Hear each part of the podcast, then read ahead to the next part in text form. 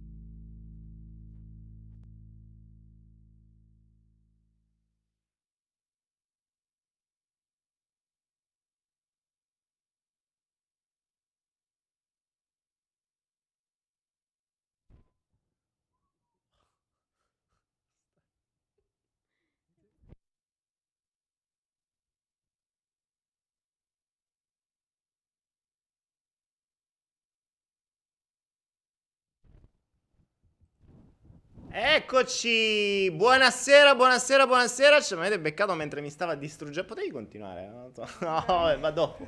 Buonasera a tutti, questa sera con un ospite speciale. Siamo al 145esimo Follow the Flow, ma ci avete beccato che stavamo ancora facendoci i cavoli nostri. Lei è la mia massaggiatrice personale di questo temporanea, perché purtroppo è temporanea. E uno ha detto, vabbè, c'è meglio poco che niente. E c'è l'universo ce l'ha portata qui per una decina di giorni, 12 giorni. Quant'è che ci sta infestando queste zone? Infestando. Ehm, un po'. Un po' troppo. Un po' troppo. Ascolta, stai un po' sotto lì. Dove stai? Di qua. Ecco, spostati un po' in là, per così non esci sotto la chat Ok. e non infesti anche la chat, perché loro. Sai che c'è gente nella chat che viene nella chat non per ascoltare noi, ma per farsi i cazzi loro, per chiacchierare tra di loro, per cercare di farsi qualcuna come Michael o qualcun altro. E non voglio leggere la chat. Tu non la vedere. leggi, tu non la leggi, non ti preoccupare, non la leggi qua lì non vedi niente, lì Vabbè. siamo il monitor davanti. Allora, buonasera, buonasera, buonasera a tutti. Siamo al 145esimo Follow the Flow che si chiama Ospite, che è lei, eh, Batoste, che è sempre lei, e Lavoro Duro, che potrebbe essere sempre lei, ma poi ci aggiungo pure qualcos'altro io. Quindi abbiamo un po' di tematiche interessanti in questo flow, eh, in più appunto con l'ospite che ci racconterà la sua storia, perché il flow è fatto di storie. Io sono un cantastorie, come stavo dicendo poco prima su Instagram, tra una, tra una cagata e un'altra raccontiamo delle storie. Quando abbiamo qualcuno che ha una storia interessante, sperando che sia interessante, mo vediamo. Boh, Non può penso. dire. Ehm, poi la, la condividiamo in maniera che possa fare da spunto agli altri amici che ci seguono. Eh, ti stanno dicendo bella la massaggiatrice. Eh, ma, eh, raga, non è che mo. Che Cioè, uno quando, quando- quando uno chiede all'universo qualcosa, eh, cioè, aumenta gli standard, no? Cerca sempre di, eh, di, fa- di ottenere il meglio, no? Mo non è che sia il meglio, però insomma ci stiamo muovendo. È brava, bisogna dire che è brava come massaggiatrice, è una massaggiatrice ufficiale di quei relais Chateau Show da 6, sfondo. 7, eh, 5, 6, 7, 8 stelle, roba che è, è veramente, veramente brava, insomma, come si esordì, nel senso che da quando sta lì la mia cervicale la vorrebbe uccidere perché me l'ha smanettata così tanto che mi ha detto tu non ti preoccupare perché all'inizio ti farà più male, st'inizio sono 12 giorni che dura, Esatto. sto aspettando la fine, infatti in vedo che se ne va così, almeno forse c'è un attimo di pace sulla mia, infatti... oh. Vabbè, infatti prima appena, mentre stavamo, mentre stava andando la canzone, mi stava uccidendo, mi stordo, no. Chi è che lo odia? Ditemi. Non è vero, avreste... Bastardo. È divertente, però. Eh. Eh sì, eh. Potrebbe essere la vostra mano armata questa, eh. Scrivete No, a me no, che no. poi ci penso io No, dopo. certo. Cioè, allora, lei è Simona. Ehm, qui, sapete, vogliamo dire anche il cognome? Sì, vai. Perché così tutti i followers andranno sul suo Instagram. Tanto ve cancella, ve lo dice, non vuole gente. Faceva prima l'influencer, adesso non ne frega niente. Esatto. no. E io do le, se io do le perle, le perle, minchia, mi hai tolto la R, porca, le perle, Meno male che nella diretta di prima ci stava qualcuno che mi difendeva. Vi prego, difendetemi, perché sennò io non parlo. Mm, difendetemi voi con le R, le R mosce, Eh, eh, è- è forza. difficile. Sono qu- 12 giorni che la sto Sì. prendendo per il culo per la Sì. R moscia, me l'ho tolta pure io. L'altra volta mi fa, ma mi stai prendendo in giro a me nel flow che non avevi la R? No, mi si sta togliendo. Assurdo, infatti. Quindi oggi è l'ultimo giorno, domani si parte, dopodomani si parte, quindi a posto, cercherò di recuperare la mia Basta R. R. Però per oggi eh, ci divertiremo con la sua moscia. Abbiamo fatto una mini diretta su Instagram prima di iniziare per fare un po' di teasing, no? Per portare un po' di gente di qua. E facevamo i butta dentro da questa parte. Ecco, Michael il porco wise dice subito chi è quella natumica? Una tua amica. Una tua amica? No, è un'animica. È un'animica. Sì, a me è un'amica finché così dicono. Finché non Poi ho fanno iniziato a danni. odiarlo e quindi... Eh, Esatto, adesso poi ha iniziato le- i suoi massaggi sono iniziati Peggio. sempre più pesanti. "Mm, chissà se li sta facendo veramente per farmi del bene o per farmi del male. Vabbè, comunque sia. Viva la R Moscia, dice Cristina. Cristi, eh, Grazie. eh, eh, eh, tutti sta... La R Moscia mi ammazza le orecchie, dice Anna. Eh, ti ammazza le orecchie ad Anna. Ho anch'io la R Moscia. Eh, eh, Insomma, c'è una bella... Anna. C'è una, mm, c'è una bella combricco. Potremmo fare una chat delle R mosce, fantastico. Potreste creare un... eh, mi aspettavo una thailandese, dice Valentino Brunetti. No, no, no, i thailandesi lasciamole per... Ma tu Bene, mettere bene, bene. thailandese con le italiane, cioè. Thailandesi per sempre, cioè proprio fisso. non, c'è, no, no, non c'è proprio scelta. Tanto dopo ti devo fare Ma per cervello, per cervello, non per resto, eh, per, Sì, per cervello, valori e cose varie. cioè, sta- un tema di oggi. Lei ha compreso diverse cose eh, durante questi primi 10-15 giorni in Thailandia e poi continuerà a fare un viaggio da turista nelle zone turistiche insieme ad altri turisti. E, mm, si può dire? Eh sì, tanto Tanto l'ho già detto. Si può cancellare La, una volta la che l'ho detto. turista ero io, la turista della, La turista del Kraton del era lei, perché non è che ci poteva stare in occidentale dove sto io, se non ce lo portavo io, cioè sto in un posto talmente tanto sperduto che se non ce lo portavo io. Esatto. Infatti così come ce l'ho portata ce la volevo lasciare affogata sott'acqua, però ho detto vabbè pare brutto. Quindi E- difendetemi, vi prego. Che te devono difendere? Dovete sparare, cioè dovete proprio sparare a vista. Ma ho capito adesso. A Vova oggi vi diamo molto, dice Carla Lepore. No, dai, vi prego. L dice Daniele dove dorme Simona? Sotto a un ponte. Sì. È vero? Insieme al cane, al gatto e... E a lei che mi massaggia. Catrin, sei anche una massaggiatrice. Perfetto, Catrin, se vuoi venire pure te, facci sapere. sì, 200 siamo cin- su 200 siamo 50 con la R moscia, però... eh, Simona massacralo, vedi? Brava Anna. Sì, Mo ma dopo. sta- Anna, stai calma, eh, se no ti, ti cancello. Bene, bene, bene. Allora, di che cosa parleremo stasera? Mm, Intanto, ovviamente, al solito cazzeggiamo un po' all'inizio per far arrivare un po' di persone che stanno a fare gli spritz. Di spritz. Gli, Gli spritz Gli spritz, ok? col rum. Con... non si fa con... Avevo detto questa cazzata prima, ve la ridico perché è carina, non tutti stavano su Instagram. Eh, con lei abbiamo creato una nuova meditazione, cioè se la Om è il suono primordiale che evolve l'anima, il, il- il suono secondiale, perché se c'è il primordiale ci deve essere il secondiale, lo fa lei con la R moscia ed è qualcosa che lega lo spirito. Lo spirito proprio quello vero, cioè lo spirito del rum. Solo che detto da una con la R moscia diventa um. E se fate 108 um, um, vedete che è una meditazione che se si collega con tutto l'ambiente, le altre persone che fanno tutti um um um, viene fuori il, su- il suono secondiale. Quindi dopo collegare l'anima, collegate anche lo spirito con um. Ecco, vedi Sofia, a me piace la tua R. Parla Simona, visto? Grazie. A me piace la grazie. tua eh, parla, allora parla Simona, dai, vai, parla tu. Di- raccontaci chi sei. Già mi tocca? Ok, allora. Allora, innanzitutto, nel frattempo che la gente arriva, siamo soltanto 186, facciamo il toto età. Perché? Perché c'è una scommessa che ho fatto. Tu lascia perdere i diti perché coi diti fai fuoco acqua, fuoco acqua e la gente poi è traviata. No, Qua. devono essere devono capire la tua età solo dalla faccia e dalla eh, moscia, Mhm. ok? Quindi sparate quanta età ha questo personaggio. I diti, poi sai dove vanno a finire. Attenzione. Voi intanto fate il toto età. Questa- questo personaggio qui, che sta in giro per il mondo, che adesso va dietro la chat, eh, che si chiama Simona, quanti anni ha secondo voi? Esatto. Ok, dopodiché nel frattempo che facciamo il tot età, questo per convincerla che io le ho detto che la sua immagine da una determinata età, lei non ci crede, adesso vediamo. Vediamo. Facciamo un sondaggio, un poll pubblico, un poll pubblico di 200 persone.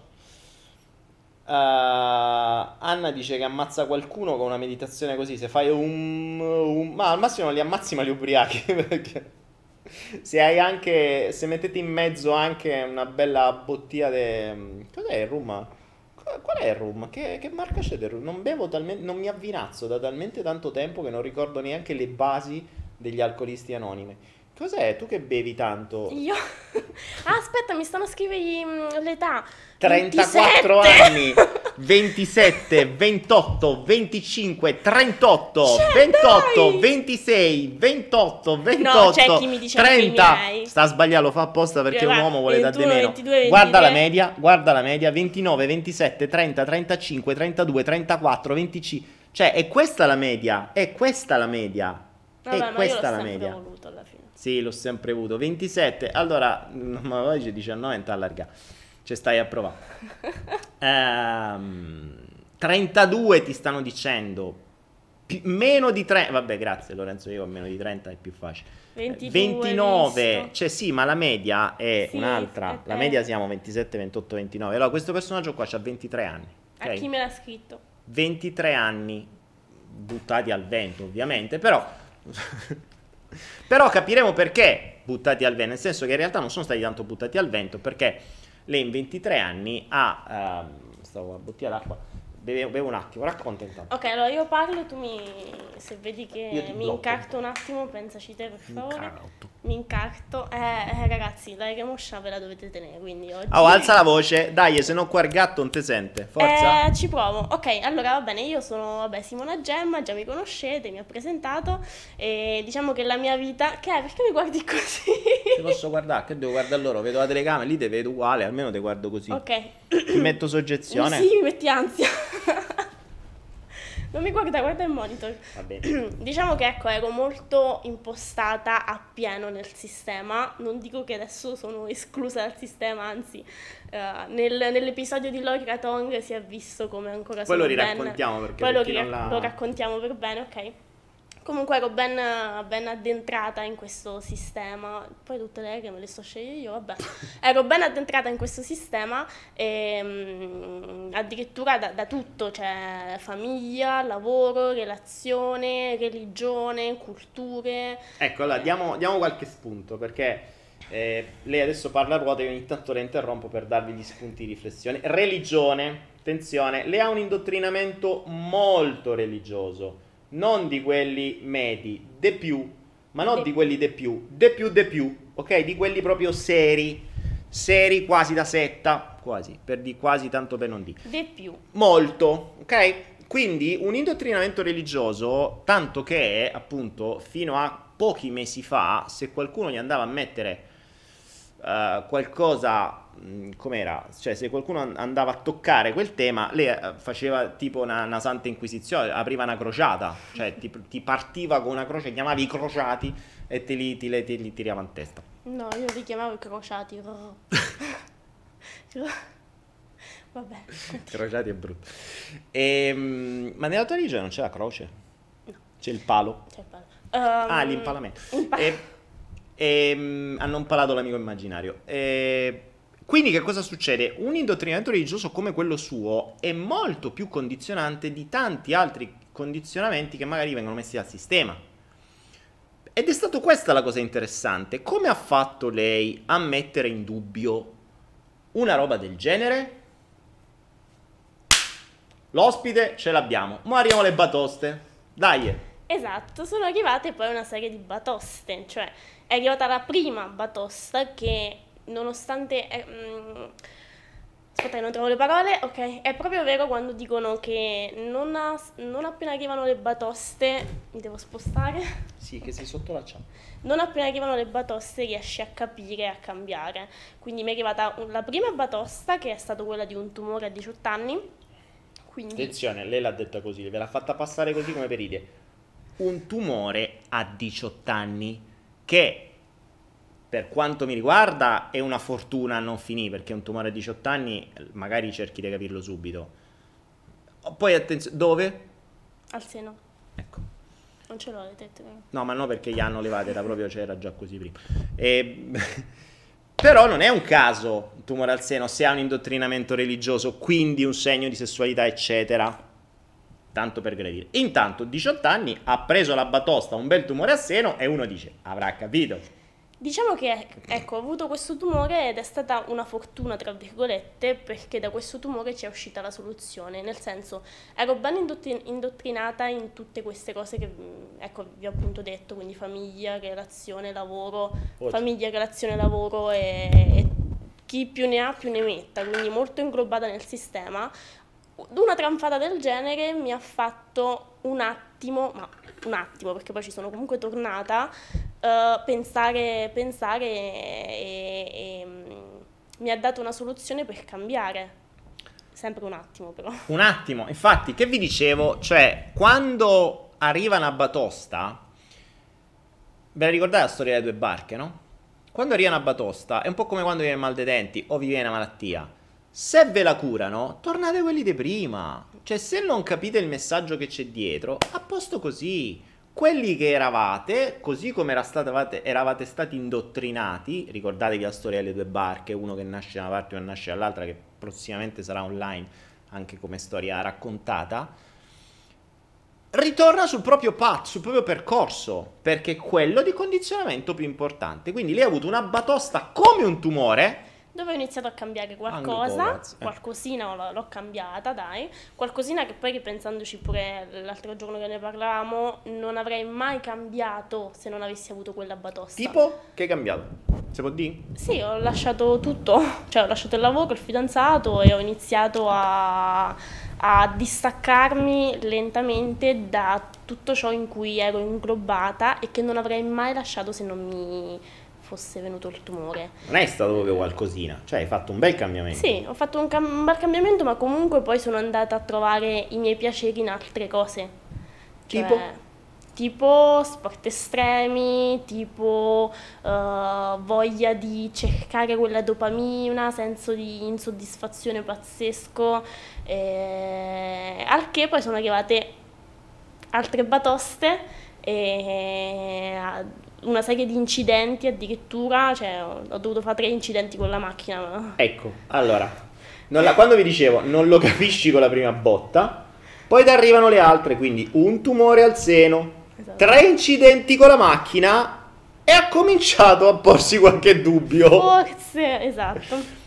Capite quando vi dicevo è difficile che uno si comincia a porre dei dubbi solo perché gli dice Daniele Penna o qualcun altro. Questa, manco con tumore e due incidenti, ha cominciato a porseli. Al terzo ha detto, bah, forse c'è qualcosa che non quadra. Forse. Che è stato più o meno quello che è successo a me. Cioè io al primo fallimento sono tutti stronzi, al secondo tutti stronzi, al terzo, quando ho visto 3-4 volte che succedevano sempre lo stesso schema, ho detto, ma forse c'è qualcosa che ridonda, forse non sono gli altri ma sono io.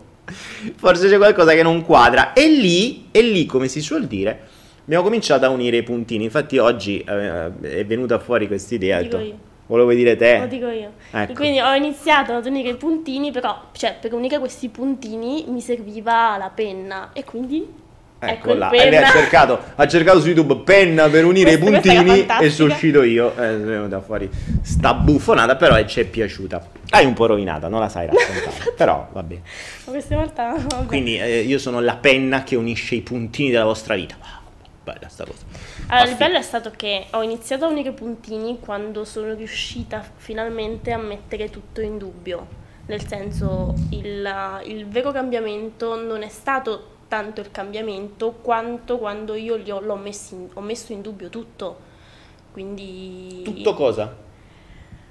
tutti i miei limiti. tutti- Facci un esempio, dici qualcosa di pratico perché lo sai, le nominalizzazioni piacciono tanto agli inconsci, ma all'ego concreto dice tu i limiti che vuol dire. Dici Ah. qualcosa, che non roba sessuale, roba normale, cioè qualcosa... Nel senso, nella nostra vita, quando prima del tumore, prima che io lasciassi tutto quanto, non avrei adesso a pensarci, dico non avrei, non l'avrei mai fatto, mai lasciato, perché c'era troppo l'attaccamento, c'era troppo la, mm, il- la paura di eh, deludere qualcuno. eh, Il giudizio? il giudizio, mh, c'era un insieme di fattori dove, mh, che comunque sia mi, mantene- mi mantenevano abbastanza legata. Voce. Mi mantenevano abbastanza legata. E quando poi ho iniziato a, mh, a dire non è, cioè, non trovo più le parole. Di che poi di?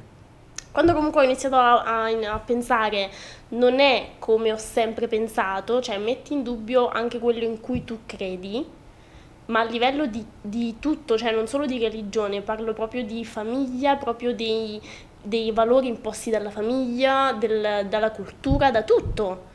E è lì che poi ti fai qualche domanda. Poi quando capisci, quando capisci quanto sei impregnato nel sistema, arrivano i momenti favolosi, i momenti oh cazzo, e, e nonostante ciò, anche se sei consapevole che ne stai uscendo, ti rendi conto che in realtà non ne sei uscito, cosa che mi è successo la settimana scorsa. Ok, allora qua ti interrompo e diamo qualche spunto in più perché bisogna essere un po' più concreti. Vai. Allora, una cosa che ho apprezzato di questo personaggio qui, parte i massaggi, ehm, è stato il suo approccio verso, tu non dirlo approccio, il suo approccio verso eh, appunto i limiti e le credenze. Perché? Soprattutto in questi giorni mh, è una cosa su cui ho riflettuto molto perché ho avuto più visioni da più, più persone, no? Allora, noi partiamo con una, con una convinzione, una credenza, un'imposizione, un indottrinamento, quello che sia. E ne siamo convinti. Ora, se il nostro approccio, anzi, vi faccio un'altra metafora, in PNL se, se leggete Anthony Robbins, Bandler, eh, chi più ne ha più ne quelli che, che li copiano in Italia, uguale, vi racconteranno sempre la credenza, o meglio, vi, vi metaforizzeranno la credenza sempre come un tavolo a quattro gambe. Tu dici, per abbattere questo tavolo devi segare le gambe. Vero? Ma cosa ci insegna lei e cosa ci insegnano tante altre persone? Qual è l'approccio con cui tu vai da quel tavolo? Cioè come ti approcci a quel tavolo? Perché se tu ti approcci a quel tavolo con una sega, è una cosa. Ma se ti approcci a quel tavolo con dei puntelli e dei rinforzi, è un'altra.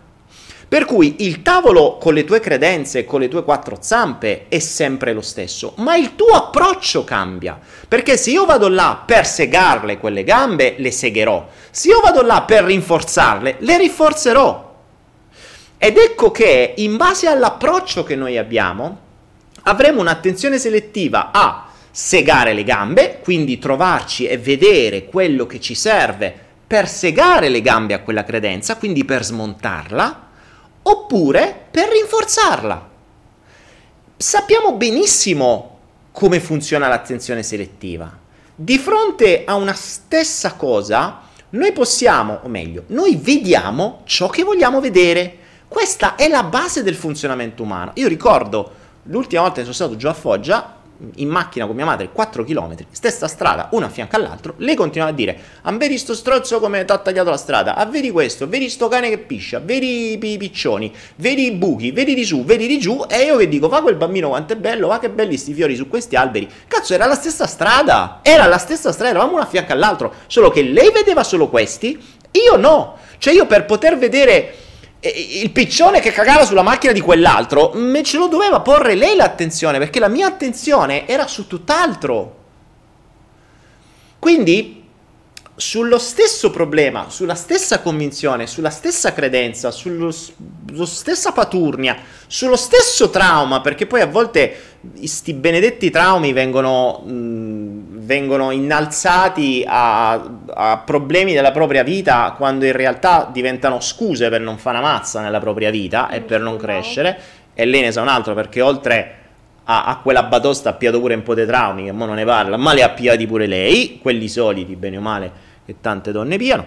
E, ehm, per cui Dipende sempre da come ti approcci. Cioè, c'è gente che con un trauma se lo porta avanti fino a 40 anni e gente che a 20 anni se l'è risolto, anzi è rimbalzato e lo usa come una, come una motivazione in più per andare avanti. La scelta è la vostra, è l'approccio che indica la vostra direzione. Quindi, se volete confermarvi sempre le vostre stesse paturnie, cercherete le stesse paturnie. Questo accade benissimo nelle relazioni.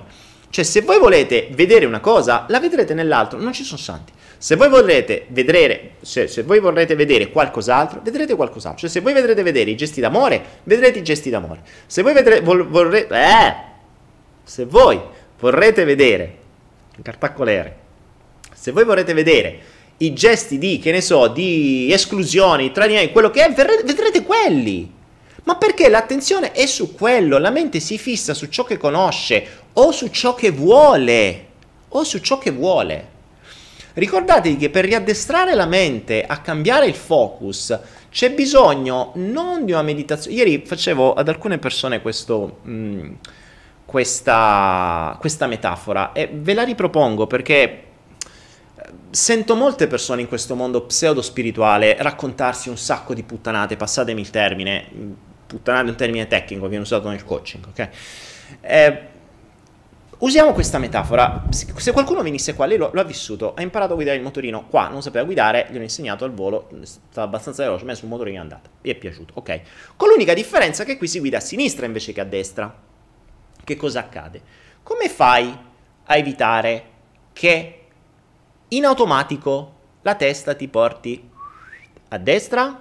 Vi faccio delle alternative. Ad esempio, potete, per esempio, chiedere aiuto agli angeli e dire Caro Angelo Michele, io adesso devo guidare a sinistra. Che mi aiuti tu a tenere a sinistra quando io mi distraggo a pensare a chissà quanti like ho preso su Instagram per l'ultima foto della pizza con i peperoni gialli che ho mangiato ieri alla pizzeria? Tu ti distrai e l'Arcangelo Michele ti salva la vita evitandoti il camion che ti sta venendo di fronte mentre tu pensi a quanti diti hai preso e ti sposta magicamente con le sue alette sbattenti verso sinistra. Può essere non te lo consiglio se vieni qua, però ci puoi provare. La seconda alternativa è che puoi fare ad esempio i 108 Om oppure i 108 Room mm. e può darsi che questa cosa, tanta meditazione, ti porta a sinistra. Oppure puoi fare tanta meditazione, immaginarti che guidi a sinistra, immaginarti che eh, cami, la strada è tutta libera, immaginarti che tu sei perfetto a guidare a sinistra. Puoi immaginare il cazzo che ti pare. Lo sai come farai per togliere l'abitudine alla tua mente di andare a destra? La tua mente, per abituarti a camminare a destra in automatico, ci ha messo mesi, anni. Ci ha messo costante applicazione, ci ha messo costante ripetizione, ci ha messo azione, azione, azione, azione. Esattamente, esattamente lo stesso processo che ognuno di noi ha usato per imparare a camminare, per imparare a scrivere, per imparare a parlare, per imparare a fare qualunque azione. A scuola vi ricordate come vi hanno insegnato a scrivere? Facendovi meditare? Facendovi il fuffa healing? Chiamando gli angeli Gabriele, Michele, Gioiele, Amiele, tutti quelli che finiscono col miele, non gli parlate di miele a questa qua, se no va in crisi. Non dirla. Capite? No, no, non ci hanno insegnato così. L- l'insegnamento è sempre dato dall'esperienza. Se voi andate a fare il militare, non è che vi insegnano a marciare dentro una stanza immaginando e facendovi vedere i video. No! Vi insegnano a marciare dentro un cazzo di, di, di, di, piazza d'armi sotto al sole cocente, vestiti come dei burattini, a muovere tutti in quanti in sincrono nella stessa maniera, quei cacchio dei passi. Così, dopo sei mesi che vi sbattete a camminare come delle papere, eh, potete fare la festa d'armi e e, e camminare tutti precisi, belli e dritti. Dopo sei mesi non hanno usato la meditazione, non hanno usato gli angeli, non hanno usato le, le, le cose trascendentali, hanno usato solo ed esclusivamente la ripetizione e l'esperienza. Perché? Perché la vostra mente inconscia è fatta per facilitarvi il lavoro. Quindi se capisce, se capisce che voi una stessa cosa la continuate a fare costantemente, sempre, senza interruzione, gli dice ok, questa cosa la fa sempre, adesso gliela posso fare io. Ma ognuno ha i suoi tempi. e poi parte la cazzata di ognuno ha i suoi tempi. Ognuno ha i suoi tempi. Questa è una delle più grosse cagate al mondo. Perché è una delle scuse migliori per far sì, uno, che l'inconscio non impari mai il nuovo comportamento. Perché dice, ah vabbè, ma io ho i miei tempi. Fantastico. Fantastico. Io spero che tu non abbia mai bisogno di un'ambulanza perché stai a morire, perché se l'ambulanza dice ciascuno ha i suoi tempi, so cazzi tua. Perché non vi ricordate che, non vi dimenticate che attirate quello che, a cui inviate le intenzioni. Quindi ciascuno ha i suoi tempi e la perfetta scusa per continuare a restare nel vecchio percorso. Perché? Perché l'inconscio comincia a capire che tu veramente vuoi cambiare quando, quando gli dimostri costantemente costantemente. Vi riprendo l'esempio del militare. Se qualcuno di voi ha, ha marciato, quando, o meglio, anche molto semplicemente quello della scuola, ok? Ci vogliono insegnare a scrivere la mm? ok? Come hanno fatto? Ci hanno insegnato un giorno A, ci hanno fatto fare un quaderno, poi il giorno dopo ci hanno insegnato, dice no guarda la adesso non si fa più così, si fa così, si fa in un'altra maniera, devi fare al contrario, per un giorno, poi per altri due giorni ce l'hanno fatta rifare nella maniera diversa, poi per un giorno ce la fanno rifare sbagliata. Diventiamo cretini, il nostro inconscio dice come cazzo lo dobbiamo fare, di qua o di là. Invece no, la disciplina è sempre la stessa cosa per un periodo di tempo così lungo tale che l'inconscio capisce, perché l'inconscio è cretino fondamentalmente, lui è un automa, dice questo ok, continua a fare questa cosa sempre, gliela faccio fare io. Ma deve capirlo che deve essere sempre, perché se un giorno vai da una parte, un giorno vai dall'altra, l'inconscio dice cazzo devi fare? Allora sai che ti dico, io non me la prendo sta responsabilità, tu fai un po' come cazzo ti pare. E come andrete a fare? Basandovi sulle credenze e gli indottrinamenti che avete fatto. Tranne poi quando arriva Daniele Penna che ti dà una batosta, cambi strada per un attimo e poi dopo mezzo secondo e ritorni là. E lo diamo per due attimi. Lo diamo per due attimi e poi ritorni a fare quello che facciamo prima.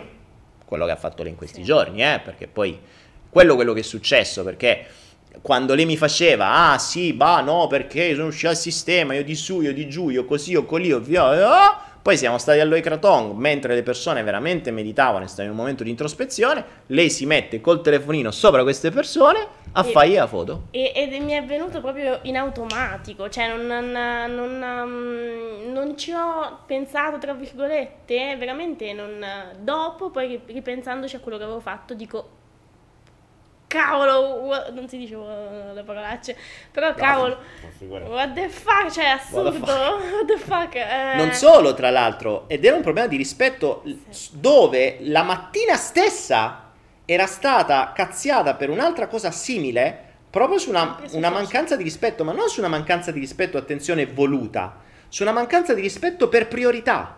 Cioè lei aveva messo in priorità il vedere le cose sul telefono, eccetera, fregandosene del mondo circostante. Sì. Che è stata la stessa cosa, quindi cazziata la mattina. Ah, ho capito, la sera non ha capito una minchia. Esatto. Perché? Perché ha fatto in automatico esattamente la stessa cosa. La priorità qual era? Fare le foto, postare su Instagram. Ah, che figo. Il problema è che è questo, il fattore di dire ho i miei tempi, ho i miei limiti, uno ci crede veramente, nel senso um, è, è, assurdo immaginare che, um, che quando um, noi diciamo abbiamo i nostri limiti, uno ci crede e non pensa di riuscire subito a eliminarli. Cioè dice no, mi devi dare il tempo, basta, questo è. Ecco perché lì poi inizi a pensare e dici, ma se metto in dubbio anche questa mia scusante, nel senso se io voglio veramente, posso eliminarli quei limiti anche in poco tempo. Mm, è soltanto una questione di priorità, perché in effetti poi quando ti viene e di approccio, poi quando ti viene sbattuta in faccia la, la, la priorità che, e come tu poi ti ci approcci, capisci veramente tante altre cose. Infatti, tra l'altro, la cosa che appunto dicevo apprezzato di lei è stata che grazie al fatto di un tumore e quattro incidenti, no un video e tre perle di Daniele Penna, un tumore e quattro inc- tre incidenti, stava da uno bonus, tre ok, vabbè c'è, c'è sempre, non c'è tre senza quattro. Eh, un tumore e tre incidenti, grazie a questo lei ha cambiato approccio e infatti in questi giorni una cosa che ho molto apprezzato di lei, il fatto che lei è arrivata dicendo che no, questo no, no, questo che schifo, no, tutto, cioè limiti a non finire, ma si è posta nell'ottica di provare, dalle cavallette a qualunque altra cosa su diverse cose, su diverse tematiche, si è posta nell'ottica di provare non, attenzione, non con l'idea di confermare, di puntellare la sua credenza, perché un tumore e tre incidenti le hanno fatto cambiare approccio quindi la, il suo focus non era sul queste cose fanno schifo, a me non piacciono, sicuro, adesso te lo dimostro, che è quello che fanno la maggior parte delle persone. Partono un'idea e se la vogliono confermare. Quelle che non hanno avuto un, tum- un tumore da incidenti. Continua ancora da 23 anni. Cioè, Anna, scritto 25 stiamo parlando, matura, stiamo parlando da un'ora e la gente sta ancora chiedendo quanti anni ha. Capito il focus qual è? Vabbè, a parte questo. C'è sempre 23 anni. E, ehm, dicevo, appunto 23 anni, un tumore e tre incidenti, quindi strafortunata, perché alla sua età si ritrova a mettere in dubbio tutto e ad approcciarsi alle cose in maniera neutra. Cioè, ok, io penso, cioè il suo concetto è, dal mio indottrinamento mi hanno detto che non mi dovrebbero piacere, ma visto che mi hanno detto un'altra valanga di cazzate, poniamo in dubbio anche questo e vediamo. E così facendo l'approccio è neutro. Vediamo, sentiamo davvero che cosa accade in questa esperienza. Se davvero è come mi dicevano, attenzione, se davvero è come mi dicevano, come tante altre cose mi hanno detto un sacco di cazzate, oppure no. E così facendo, sapete cosa è accaduto? Che tutto ciò che ha provato, tutto tranne la zucca, tutto... Ma insomma, mi piace anche quello. Tutto ciò che ha provato ha cambiato completamente la... Ripeto, per provato non parlo solo di cibi, eh, parlo di diverse altre cose su diversi altri settori, quindi diversi limiti mentali che la limitavano su tante altre cose. E non solo, ma ancora di più, la cosa ancora di più che mi ha stupito di questa persona, che mi è piaciuta tanto, infatti io difficilmente riesco a sopportare una persona più di uno o due giorni, lei già dieci giorni ancora non, non mi ha annoiato, perché Mm, non solo ha avuto l'approccio di voler cambiare, cioè di voler testare e vedere che cosa accadeva, ma non solo, è lei che spinge. Cioè, quando le viene proposto qualcosa, è lei che dice, oh allora, ma sta cosa, quando è che la faccio? No, questa cosa qui io sono sicura che mi fa schifo, però facciamola, quando è che la facciamo? Cioè, è lei che rompe i coglioni, è fantastica, ma è... è... Quindi quando sono andato a estrarre questa... Stra... Non... Oh, la R. Yeah. Quando sono andato a estrarre... Mica, mi sto, sto perdendo la R pure io, porco due. Trrr, trrr, ci riesco. Quando sono... Quando sono andato a estrarre questa strategia, mi sto preoccupando davvero, mi sto, sto, perdendo la R. Estrarre. Erano buonissime le cavallette. Estrarre. Eh, mi sto incartando la R. Eh, perché mi ricorderà vita. Porca troia. Estrarre. Porca. Porca, porca ah, troia. Ah. Oh. Così YouTube lo capisce bene e lo scrive non adatto no, agli inserzionisti no. perché ho detto porca troia. Non dirlo infatti. Però almeno la R mi viene bene. Quando sono andato a estrarre, estrarre, a tirar fuori la sua strategia è venuto fuori tutto questo, tutta questa roba qui. Quindi i condizionamenti da piccola, quindi il... Um, um, quindi i vari tumori, le varie batoste che ha preso che poi le hanno, l'hanno fatta. Quindi mi rendo la, conto, vai, scusa, tu, La cosa interessante è che sì, Daniele Penna veramente aiuta, a, lo consiglio a tutti, aiuta a farsi odiare e a far riflettere veramente sul, su, su veramente noi stessi. Però c'è anche da dire che indifferentemente da Daniele Penna dipende come noi ci approcciamo, è quello che ha detto fino adesso in pratica, però è la cosa principale, nel senso Daniele Penna può aiutare, può farci riflettere, mh, mm, dipende però sempre come noi ci approcciamo. Se noi siamo oh, con, un, con una testa nostra e per avere una testa nostra veramente ce ne vuole, perché siamo veramente programmati fin da piccoli e siamo, ehm, siamo sempre stati seguiti e, e, ci hanno sempre fatto seguire una determinata strada. Quindi se riusciamo a, a pensare veramente con la nostra testa e a mettere ecco, in dubbio tutto, allora lì Daniele Penna ci è di aiuto, senz'altro, ma il, il cambiamento lo dobbiamo fare noi cioè lo dobbiamo fare proprio noi, noi al, al di dentro, mh, mm, capire veramente noi stessi. E vi renderete conto che certi limiti ci fanno star male vabbè, dolore e piacere poi in effetti è quello che, che, vogliamo da una parte, ma inutilmente, cioè quando poi uno va a, a scavalcare quei limiti, capisce, cavolo, ma io sono stato così male per queste cavolate, cioè assurdo, I, i problemi che uno si fa, ecco l'episodio della madre in macchina, i problemi che uno si fa... Episodio? Della, di tua madre della macchina ah, che, sì. che, aveva che da dire su quello, tutto, certo. esatto e, e, uno veramente poi ci sta male e, e, e viene arrabbiato, viene preso da, da, quel, da, quelle, quelle, emozioni che, che, poi uno dice ma, ma, cosa ho fatto finora? Cioè è tanto bello essere più sereni, più tranquilli. Eh, ciò però non è quello che vuole il sistema perché poi penseremo in maniera più... poi andiamo a pensare troppo e non va bene comunque. Dai, è ripartita bene, continua. No, ho finito. Ci è piaciuto, sei rientrato in questo mood quasi da trainer. Vai, continua. Ti lascio lo spazio. Cioè, adesso dai, mi sta mettendo una, una dai, dai un... Dai un... Um, si è depilato? Non è... è un capello. Comunque... Um, dai... Ecco, quello che volevo mm, farvi comprendere o meglio, è quello che mi piacerebbe fare con questi, con questi benedetti flow, con tutto quello che faccio poi di base, è cercare di evitare di farvi arrivare un tumore a tre incidenti per capire. Cioè, eh, attenzione, io ho fatto la stessa strada, nel senso che io ho dovuto avere fallimenti, non uno, più di uno, ho dovuto perdere più volte, ecco, ehm, il mio metodo è il denaro, il suo è il fisico. Però fondamentalmente le batoste sono quelle, dicesi batoste, poi chi da una parte chi dall'altra eh, se le piglia come gli pare. E io l'ho cominciato a comprendere dopo, dopo diverso tempo, cioè non subito. Quindi quando ho preso la prima batosta ho perso tutto, poi ho riperso tutto, poi ho riperso tutto, ho detto qua o so credino io o so credino io, cioè o so io che c'è qualcosa che non quadra perché il primo può essere un caso, il 2 è colpa degli altri, il 3 è colpa tua, non ci stanno santi, perché perseverare è umano, ma cioè errare è umano, ma perseverare è dei idioti. Sarebbe diabolico, ma in realtà non è neanche diabolico perché è proprio dei idioti, cioè il diavolo non è idiota, è, è, anzi è molto più scaltro se, se davvero esistesse.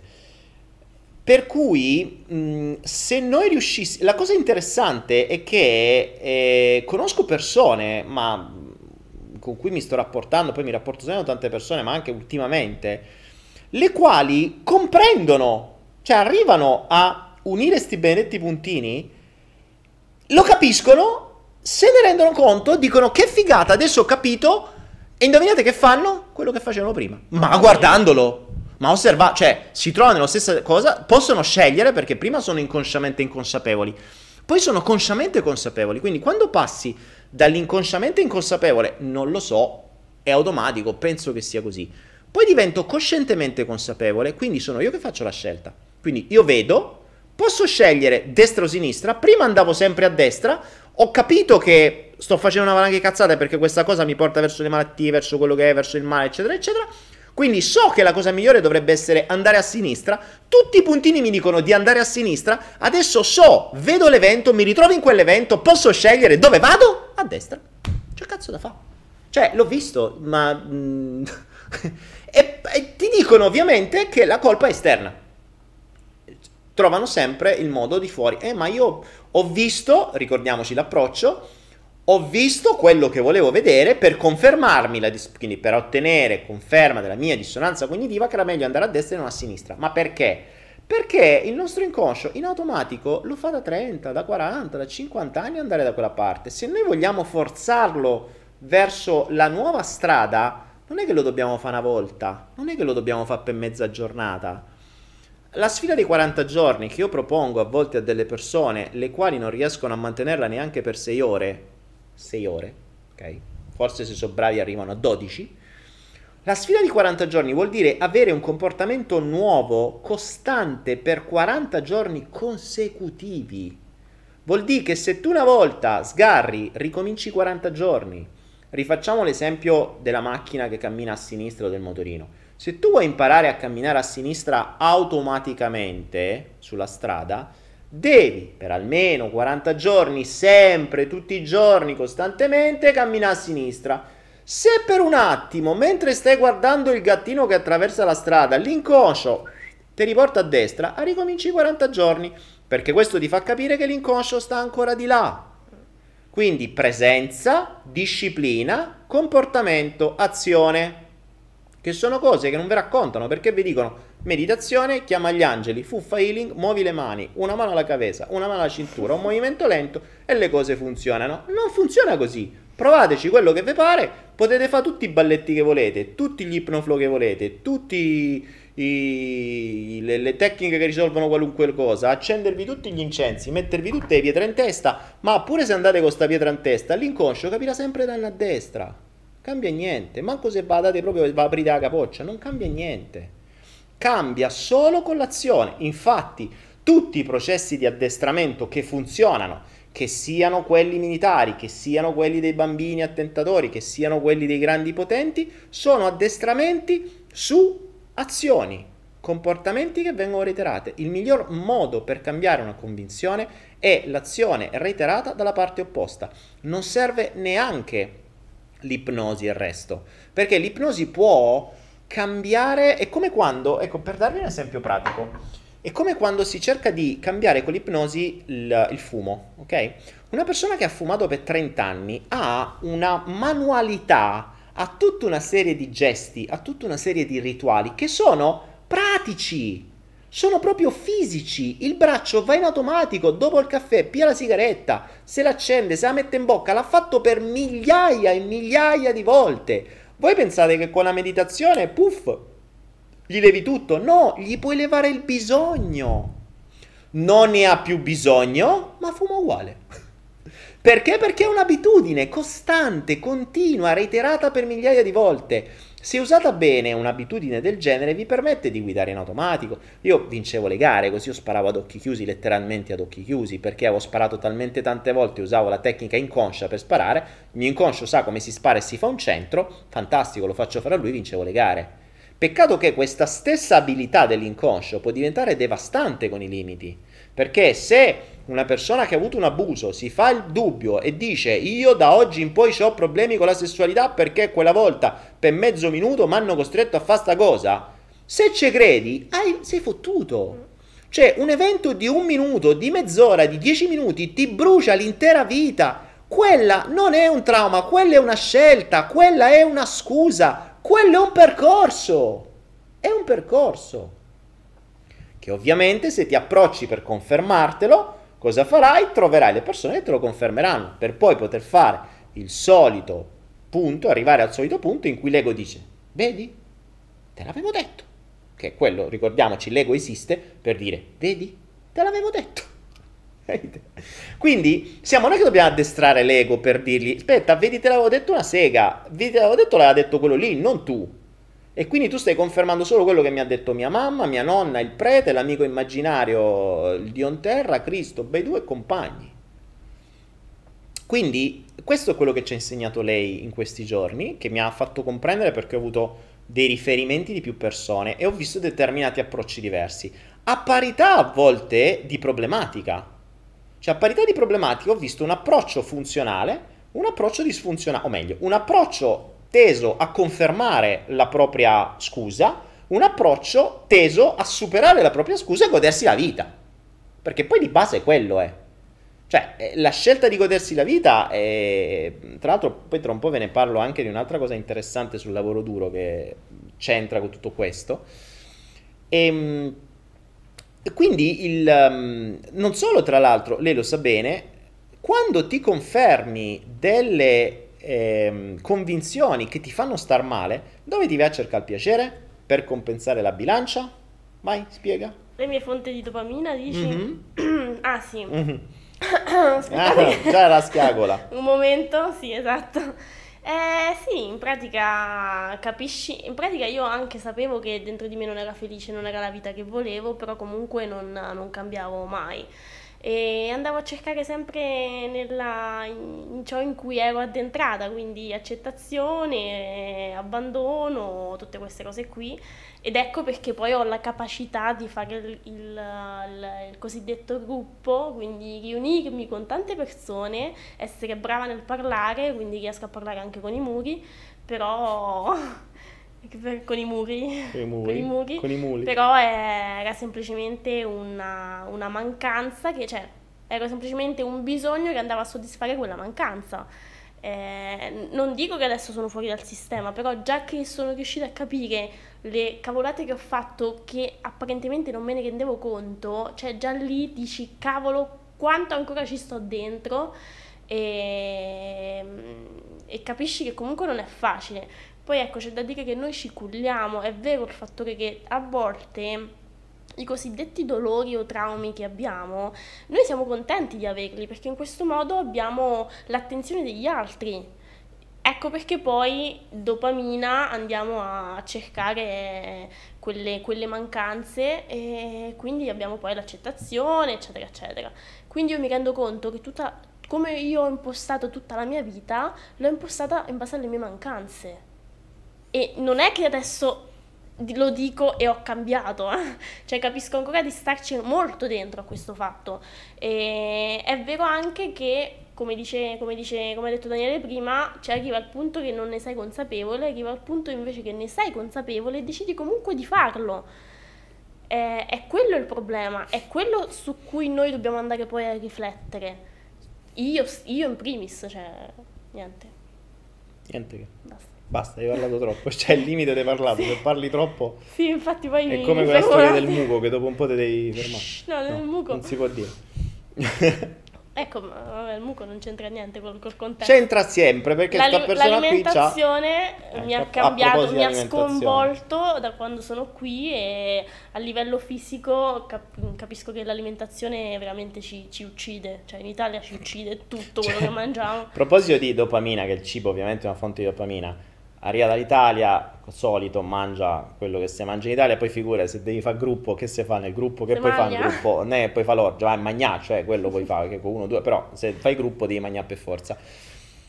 Arrivata qua, ho detto, ah, a posto, allora mangio quello che mangi te, cioè tre cose, perché sapete quello che mangio io, mangio tre cose, assaggiato le mie noccioline e si è diventata una droga pure per quello, sì.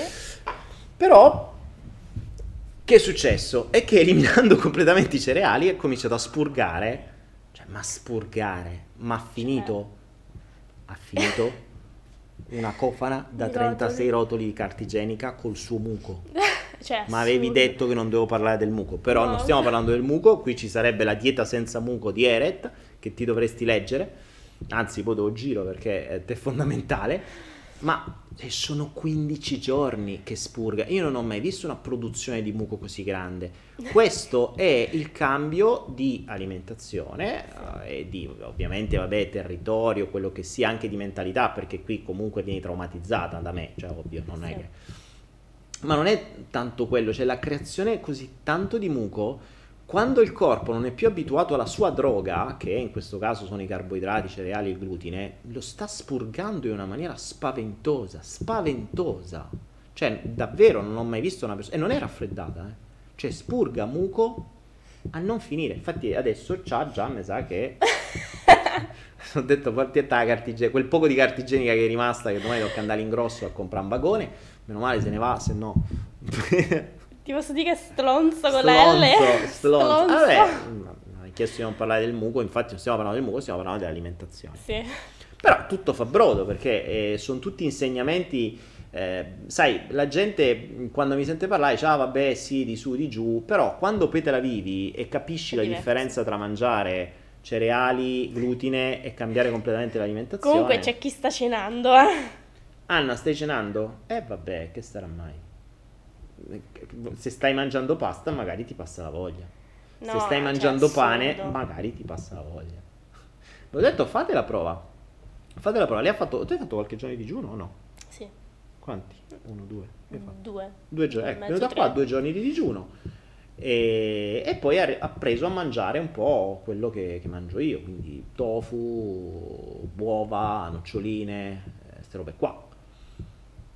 Il bello è che mi sento benissimo e anzi, adesso già mi viene l'ansia al pensiero che eh, quando torno in Italia veramente, cioè veramente ci, ci condiziona l'alimentazione in tutto a livello proprio di salute.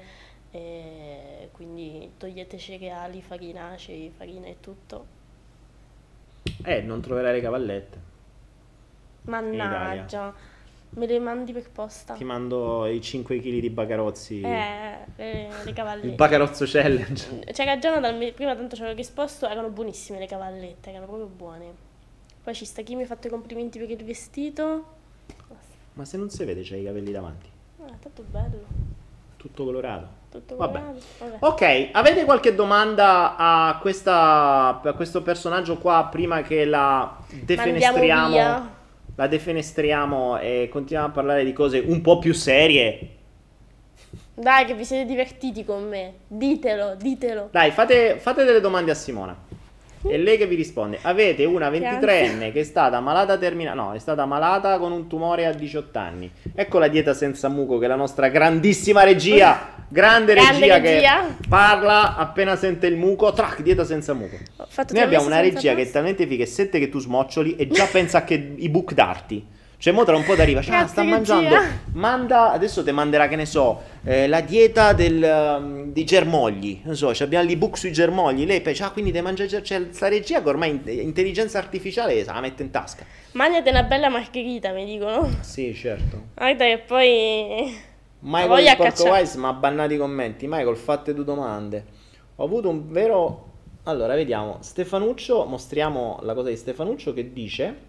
Stefanuccio dice, ho, ho avuto un vero e proprio momento... Oh, cazzo, con questo flow. Daniele, grazie. E quindi anche Eh, mio. eh, eh, dici qual è? Sì, vogliamo sapere. Michael dice, Simone, ma stai a cagata 15 giorni? No, non solo. Non so. Abbiamo scoperto che per lei il latte di cocco fa questo effetto. Dire? Questo non dovevi dire. Non lo potevo dire. Scusate, tu non hai visto niente. Sì, Michael, sì. Poi Aspetta il latte di cocco. Aspetta che gli spara flash la memoria così. Abbiamo scoperto che il latte di cocco, nel suo caso, eh, fa come l'intolleranza al latte normale. Simona, ecco, questa, questa è una domanda che mi piace. Simona, di base hai sempre amato la vita? Allora, odia, sei un maschio, quindi ti do... Odia, no, maschio. credo sia. Non so se è maschio o femmina. Ce l'aveva detto Dovrebbe l'altra volta, ma non mi ricordo. Vabbè. Comunque ti dico, ehm, io la vita l'ho sempre amata, ma c'è anche da dire che i miei, il mio, mm, aspetta, Vai. il mio cercare di, di andare a coprire quelle mancanze, quindi quei bisogni, l'ho- me la sono amata, sì, ma fino a un certo punto, nel senso, erano sempre bisogni che io andavo a soddisfare per una mancanza. Quindi se, se tu vedi la mia vita, se io ti racconto la mia vita, che facevo sport estremi, che facevo i viaggi in giro per il mondo, eccetera, eccetera, erano comunque basati da una mancanza. È quello il fattore. Ci sono persone che sicuramente sembra che sono felici, che hanno una vita perfetta, ma devi sempre andare a vedere il perché. Se sono persone che non hanno nessuna mancanza da coprire e quindi si vivono la vita così appieno, allora sono contenta per loro, cioè buon per loro. Io che facevo tutte queste cose che apparentemente, quindi gli altri mi vedevano come una vita favolosa, anzi mi dicevano beata te che fai questa vita, io comunque mh, era solo, mi, mi stavo soltanto coprendo e nascondendo queste, queste mancanze e colmando queste com- mancanze. Ecco.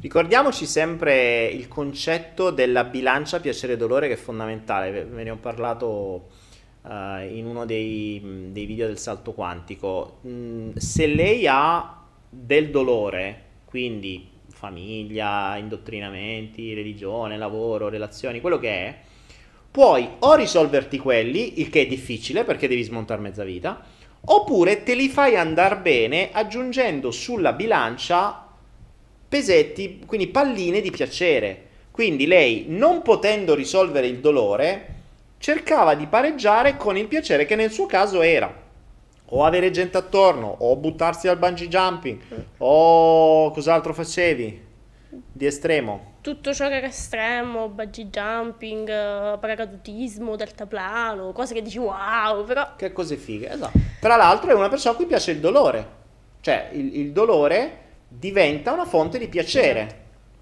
perché ti fa sentire vivo. Vi ricordate quel flow dove vi dicevo il dolore vi fa sentire vivi? Mm. L'adrenalina vi fa sentire vivi, quindi una persona che è spenta di emozioni perché non riesce ad avere emozioni di un certo tipo perché sono spente nella vita normale, te le vai a cercare e a volte, a volte no, in realtà è, è, è, è scientifica questa cosa, il dolore è più potente del piacere, quindi se proprio devi sentirti vivo, c'è gente che si taglia, si, si fa per sentire qualcosa.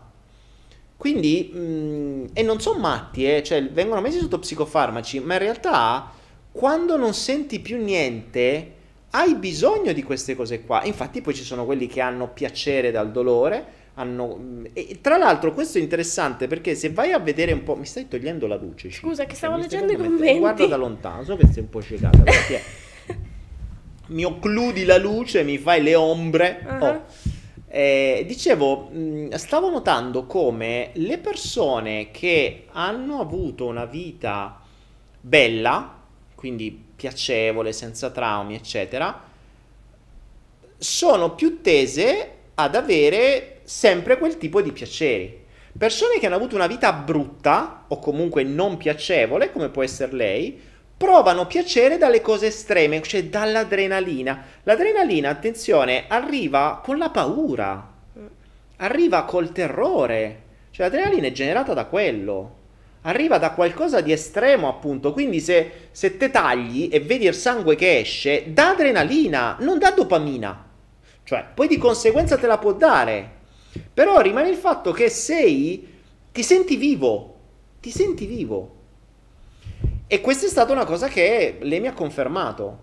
E vedi come le, le differenze tra persone che hanno avuto determinate vite e determinate altre. Alcune amano cose piacevoli perché hanno sempre avuto solo quelle, altre che non hanno avuto piaceri vogliono cose estreme o vogliono dolori che per loro sono piaceri. Quindi lo so che per molti può essere il concetto del masochismo, per esempio, può essere eh, un po' mh, assurdo. In realtà non è così assurdo, perché se andiamo, se, eh, toglia, se ci togliamo il giudizio dalla testa e andiamo a vedere lo storico della persona, andiamo a vedere che cosa ha fatto e che cosa ha vissuto, non è poi così sbagliato. Non è così sbagliato, è una strategia funzionale. Per cui non potendo cambiare la religione, non potendo mandare a cagare un po' di gente, non potendo fare X cose perché sei bloccata dal giudizio, non potendo fare tutta una serie di cose in cui sei impalettata, ti trovi quelle poche cose che rispettano i paletti ma che ti danno qualcosa di diverso. E quindi nel suo caso gli sport estremi, i dolori, le cose le davano, rispettavano i paletti e via. Non è chiaro il fatto che se te metti davanti mi occludi la luce. È non che è vorrei rispondere a un sacco di domande. Eh dai, rispondi. Allora, per esempio, Mister Dato De Crash mi dice che rapporti hai attualmente con i tuoi genitori ora che stai cambiando. Eh, bella domanda. Eh, rapporti con i genitori mi sto facendo valere. Cioè, indifferentemente da quale sarà la loro reazione, da, da quale è la loro reazione, Uh, sto cercando comunque di uscire anche da questo limite, Nel senso, se, se loro credono in delle cose, non per forza noi dobbiamo fare la stessa cosa. Il problema è poi quello di farsi valere, quello poi di, di, di fargli capire fino a che punto loro possono manipolare te, perché alla fine quello hanno sempre fatto come penso tutti quanti. E, um, Odia dice: Ho visto un commento ora che, che, hai raggiunto questo, hai raggiunto il tuo focus. No, cioè, comunque mh, mm, mi sento ancora dentro al sistema e l'abbiamo visto da Lori Tong che mi è successa questa cosa. Quindi, certo, sono più consapevole di prima, ma il lavoro è ancora a lungo da fare. Ce, ce ne vorrà ancora. Simona, continuerai a scappare da ma... Mm, da me. sì. In primis da lui che odio, anzi dopo un massaggio proprio di quelli... di quelli... di quelli killer... Kill, non lo posso dire, killer... Killer. Killer. Eh, no, adesso non, mi sento che non scappo da niente. Ecco, il fattore degli sport estremi io continuavo sempre perché scappavo da da queste mancanze e la voglia del dolore, dell'adrenalina, della paura di cadere, di buttarsi nel vuoto, a me mi, mi esaltava una cosa pazzesca. Fratello dice il gioco d'azzardo è anche una sorta di sport estremo, sì, perché hai sempre l'adrenalina da paura di perdere. Per me, ad esempio, la fonte di adrenalina era perdere in borsa. Cioè, io quando ho capito questo schema qui, ve lo raccontavo tempo fa, eh, scoprì che io, per, io, facevo delle azioni atte a perdere in borsa, cioè sapendo come fare a guadagnare, io facevo quelle per perdere, perché mi davano più adrenalina che guadagnare. Cioè, quando ho scoperto che vedere tutto rosso, che stavo perdendo un sacco di soldi, mi dava adrenalina, ho detto, cazzo, detto, in quel momento ho detto, Houston, abbiamo un problema. e lì ho cominciato a capire qualcosa.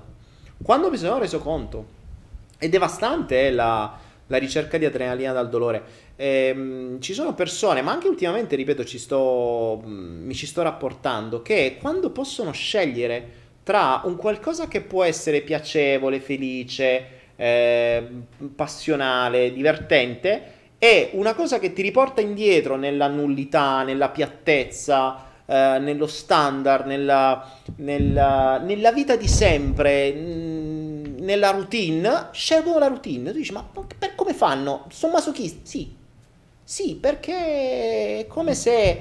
Poi c'è, c'è, anche da dire un'altra cosa, c'è un altro schema malefico che ci sono persone che mh, pensano di non meritare piacere, cioè pensano di non meritare di star bene. La religione è partita così, tu sei nato per soffrire, ok? Già la religione cristiana parte che tu devi pagare eh, il, il danno che ha fatto quell'altra quando è nata che uno dice, ma tu, io mi sono sempre detto, ma Gesù Cristo, cioè tu hai fatto l'uomo, hai fatto il paradiso, no?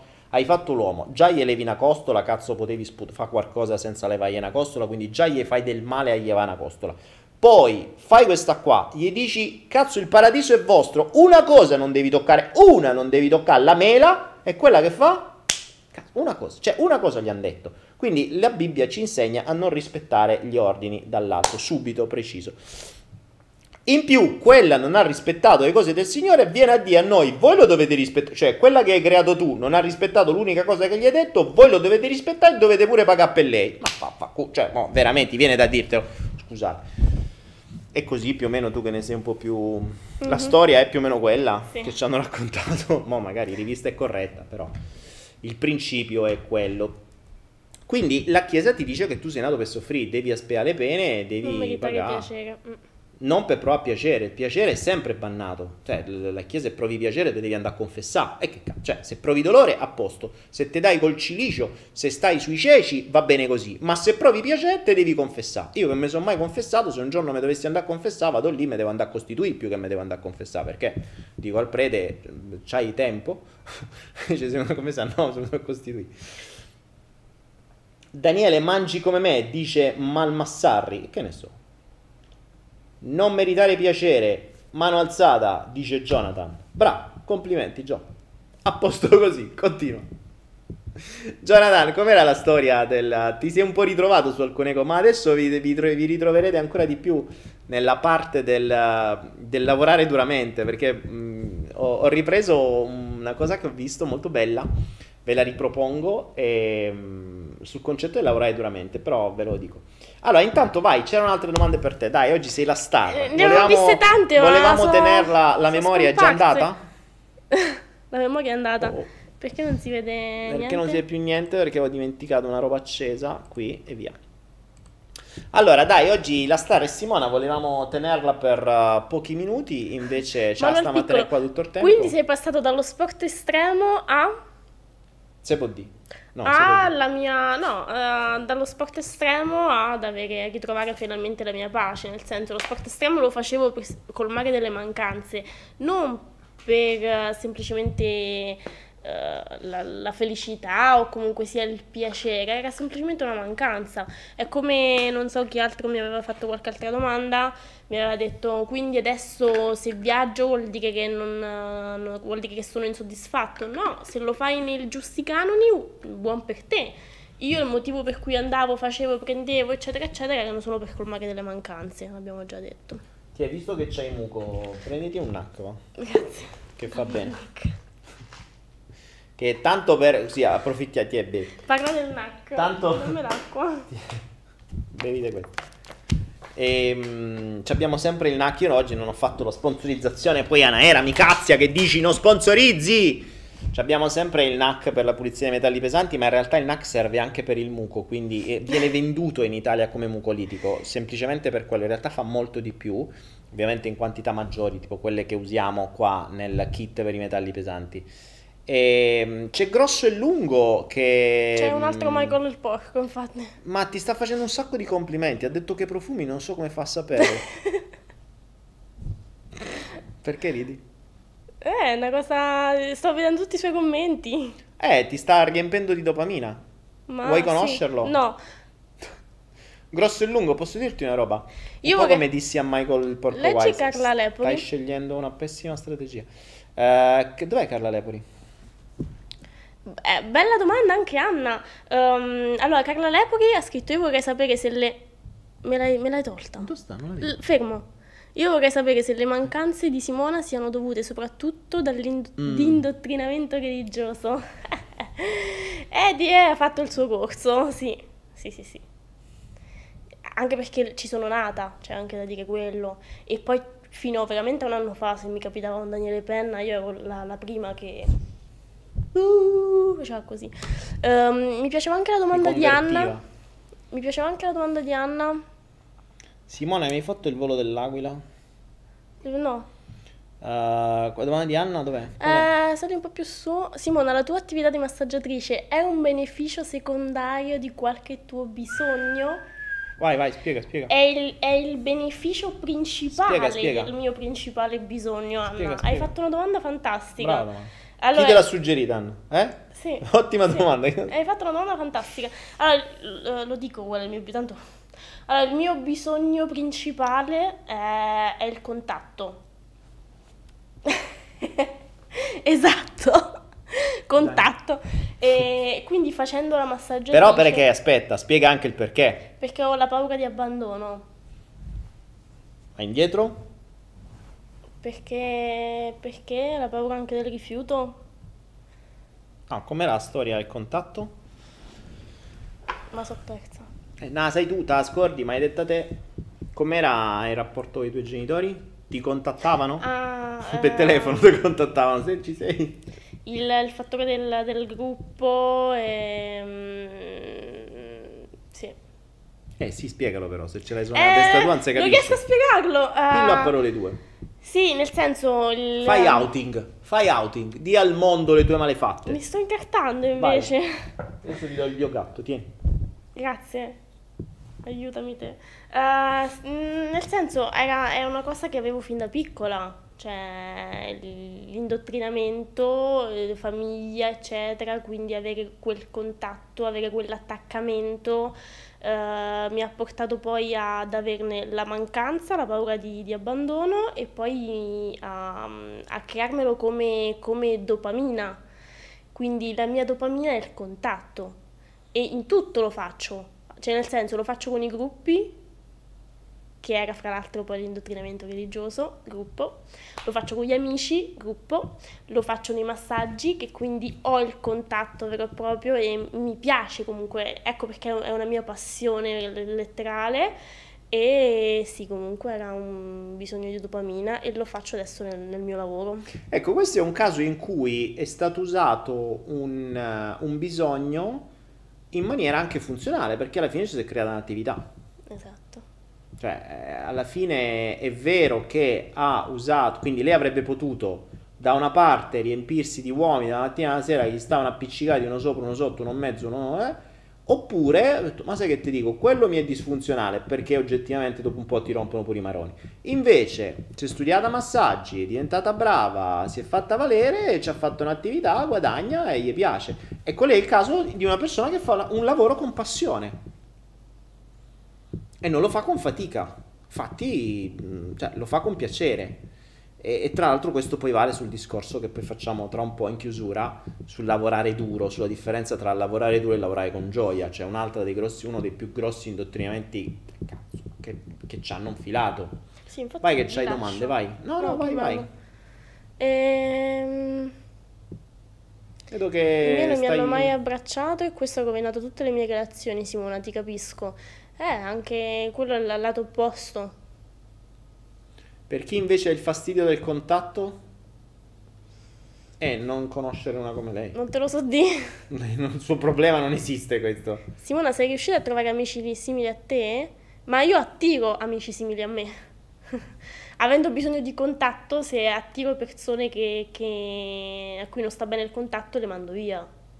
Ecco, cioè non è che li attiri, li selezioni, è diverso. Li seleziono, sì, cioè, tu arrivi, te lo attacchi addosso, se questo vedi che è un gesto di rifiuto, tu subito lo cacci. Se invece esatto. ti si attacca come una zecca, però poi si lamenta che gli si attaccano come una zecca pure mentalmente. Eh, cioè lei vorrebbe che gli si attaccano come una zecca fisicamente, però stammi lontano, non ti attaccano. Infatti il suo, bisogno di basta, contatto, il suo bisogno di contatto è fisico, non mentale. Anzi mentalmente tende a appunto liberarsi da tutte quelle robe che gli hanno infilato in testa. Per chi dà fastidio il contatto, vuole specializzarsi nelle cariche. Per questo bisogno di contatto farà benissimo il suo lavoro. Sì, ma mi ci sento proprio, cioè quando massaggio veramente eh, mi, lo faccio con passione. Infatti i clienti me lo dicono, mi dicono hai un dono, perché comunque mi immedesimo molto nel cliente e nel, nel, nella persona, nel contatto, nel problema che ha, eccetera. Come hai fatto a scoprire il tuo trauma? Eh, ci è voluto tempo, batoste ma poi ti, ti viene tutto fuori, eh. Siamo noi a volte che nemmeno vogliamo vederlo, eh. Vai. Allora, Francesco che ci ha donato 5 euro, grazie. Domani ti compro bottiglie di miele. E te lo regalo. Amo il miele.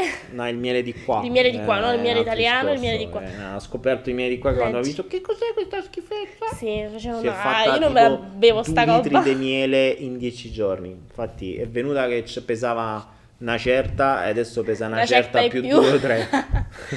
Ok.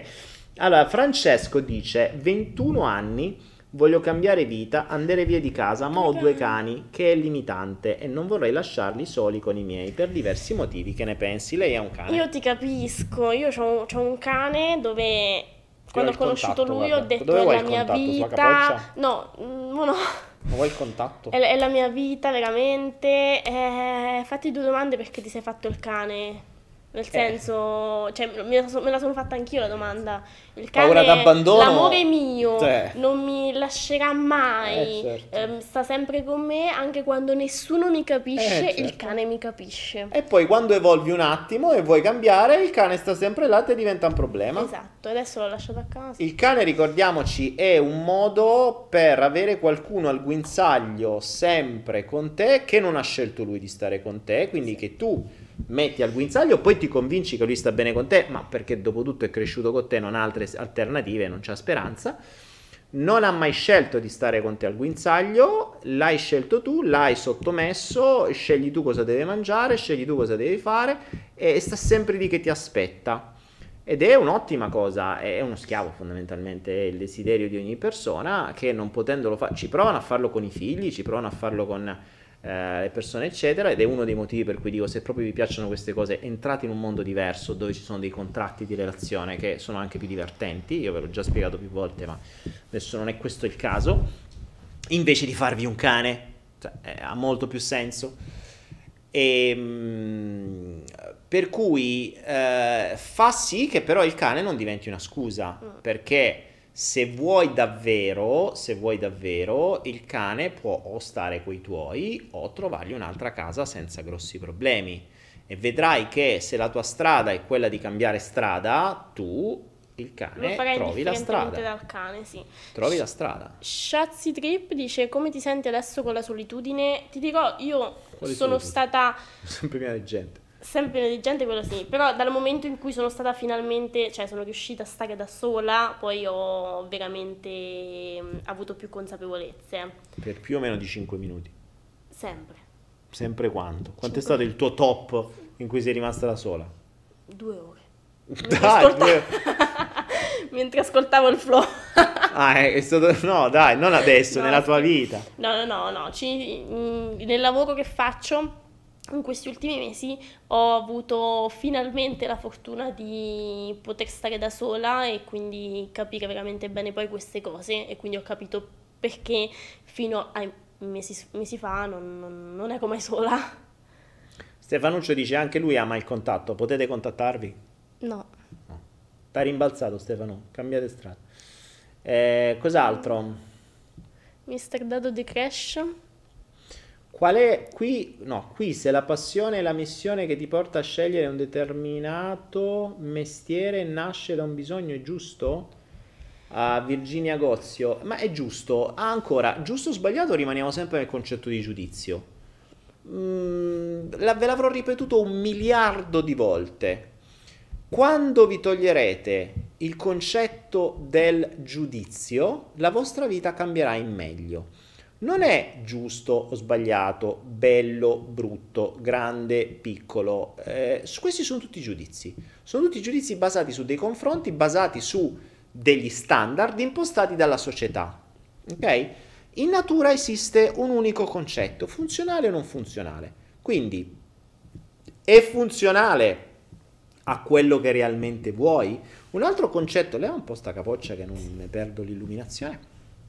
Un altro concetto fondamentale che sto battendo spesso in questi giorni è che le persone spesso credono di fare degli errori, ah ho sbagliato. In realtà non hai sbagliato, stai seguendo una strategia inconscia che non vuoi ammettere a te stesso. Cioè, l'avrò ripetuto miliardi di volte anche questo. La mente, o meglio l'inconscio, fa la cosa migliore per sé, per quello che sa nel momento in cui sta. Ve lo ripeto che è troppo difficile. L'inconscio fa la cosa migliore per sé nel momento in cui sta, per quello che sa. Quindi ritorniamo al discorso di prima. Farà in automatico quello che ha sempre fatto. Quindi, se noi decidiamo di domani andare a destra, ma appena ci distraiamo a sinistra, e non è che abbiamo sbagliato, sta seguendo quella, cioè non dobbiamo prendere atto che abbiamo sbagliato noi, dobbiamo prendere atto che l'inconscio sta seguendo quella strada e che se quella strada oggi reputiamo a tutti i nostri livelli che è disfunzionale, siamo noi che dobbiamo riconvincere l'inconscio ad andare dall'altra parte, ma lo dobbiamo convincere non a chiacchiere, non chiamando gli angeli, non con una mano alla cavezza e una mano alla cintura, né meditando, ma agendo costantemente nell'altra direzione. Se no non ci crede nessuno, l'inconscio per primo e la gente fuori. Ed ecco l'incoerenza tra quello che dicono le persone e quello che fanno. Perché uno può raccontare quello che vuole, dice ah sì, adesso voglio diventare indipendente finanziariamente e mi metto a fare la mia attività su internet. Ok, fantastico. Oggi che hai fatto? Eh, ho preso lo spritz, sono andato con gli amici, ho fatto il lavoro che facevo prima e poi mi sono visto che ragazza. E allora? Che cazzo stai... Cioè, non raccontare che vuoi cambiare la tua vita e vuoi iniziare la tua attività su internet, perché la strada che hai mostrato oggi è assolutamente diversa da quella che hai detto ieri. Quindi l'inconscio secondo te cosa capisce? Quello che hai detto in 5 minuti o quello che hai fatto tutto il giorno? E continuerà a farti fare quello che hai fatto tutto il giorno. Cioè, questo è il principio. Non, non, non smetterò mai di ripeterlo. La gente continua a cascarci su queste stronzate. Quindi cosa fanno? Danno sempre colpa agli altri, trovano, decontestualizzano cose per estrapolare pezzi, per osservare solo quello che vogliono, per confermarsi la loro dissonanza cognitiva, lo vedono come un errore o per sentirsi sbagliati, quando in realtà l'errore non esiste. E ho fatto un video che secondo me è uno dei più belli del salto quantico, che si chiama Dall'errore alla, perfe- alla perfezione. Quando switcherete la vostra testa dal concetto di errore al concetto di perfezione, sarà tutto molto più facile. Ammetterete la perfezione che c'è dietro. Quando ammettete la perfezione che c'è dietro, potrete scegliere di cambiare la perfezione. È, è ben diverso mettere una toppa a un errore dal cambiare una perfezione. Cioè io passo da una perfezione a un'altra perfezione, che è ben diverso, perché se andiamo a vedere il suo percorso, che da fuori potrebbe sembrare sbagliato se viene visto soltanto a un livello, quando vi racconta tutta la strada, vi rendete conto che ha un senso sin troppo logico e ogni, sing- e ogni sua singola azione era funzionale a determinate logiche, non erano sbagliate. Cioè qualcuno può dire, ah vabbè, ma quindi tu adesso hai mancato di rispetto alle crotonche e quindi è, è, è, brutto. No, non è sbagliato, è, di, è funzionale a una strada che aveva. Se quella strada non le piace più, dovrà creare una nuova strada. Ma per creare una nuova strada dovrà impegnarsi in maniera presente e discipli- disciplinatamente, costantemente per un tot di tempo per convincere che quella strada vecchia non va più bene, quella strada nuova funziona. Questo in biologia viene chiamata la legge di Hebb, che funziona per le nostre sinapsi, e come in piccolo così in grande. Le nostre sinapsi funzionano così. Nel momento, la legge di Hebb dice, mm, in una frase, dice ciò che non usi lo perdi, if you don't use it you lose it, ok? Quindi ciò che non usi lo perdi. Cosa vuol dire? Vuol dire che se io ho la sinapsi che mi fa fare in automatico il giro da casa al lavoro perché vivo a Roma, quella sinapsi esiste e viene rafforzata costantemente ogni singolo giorno perché è automatica. Quindi il mio inconscio sa già che se parto la mattina e devo andare in ufficio non è che ci devo stare a pensare, io posso stare al telefonino, mangiarmi il cornetto, fa quello che mi pare, truccarsi come fanno molte donne e ci ritroviamo in ufficio senza che ce ne siamo neanche accorti. La sinapsi è funzionale, continua a esistere. Che succede se mi trasferisco a Milano?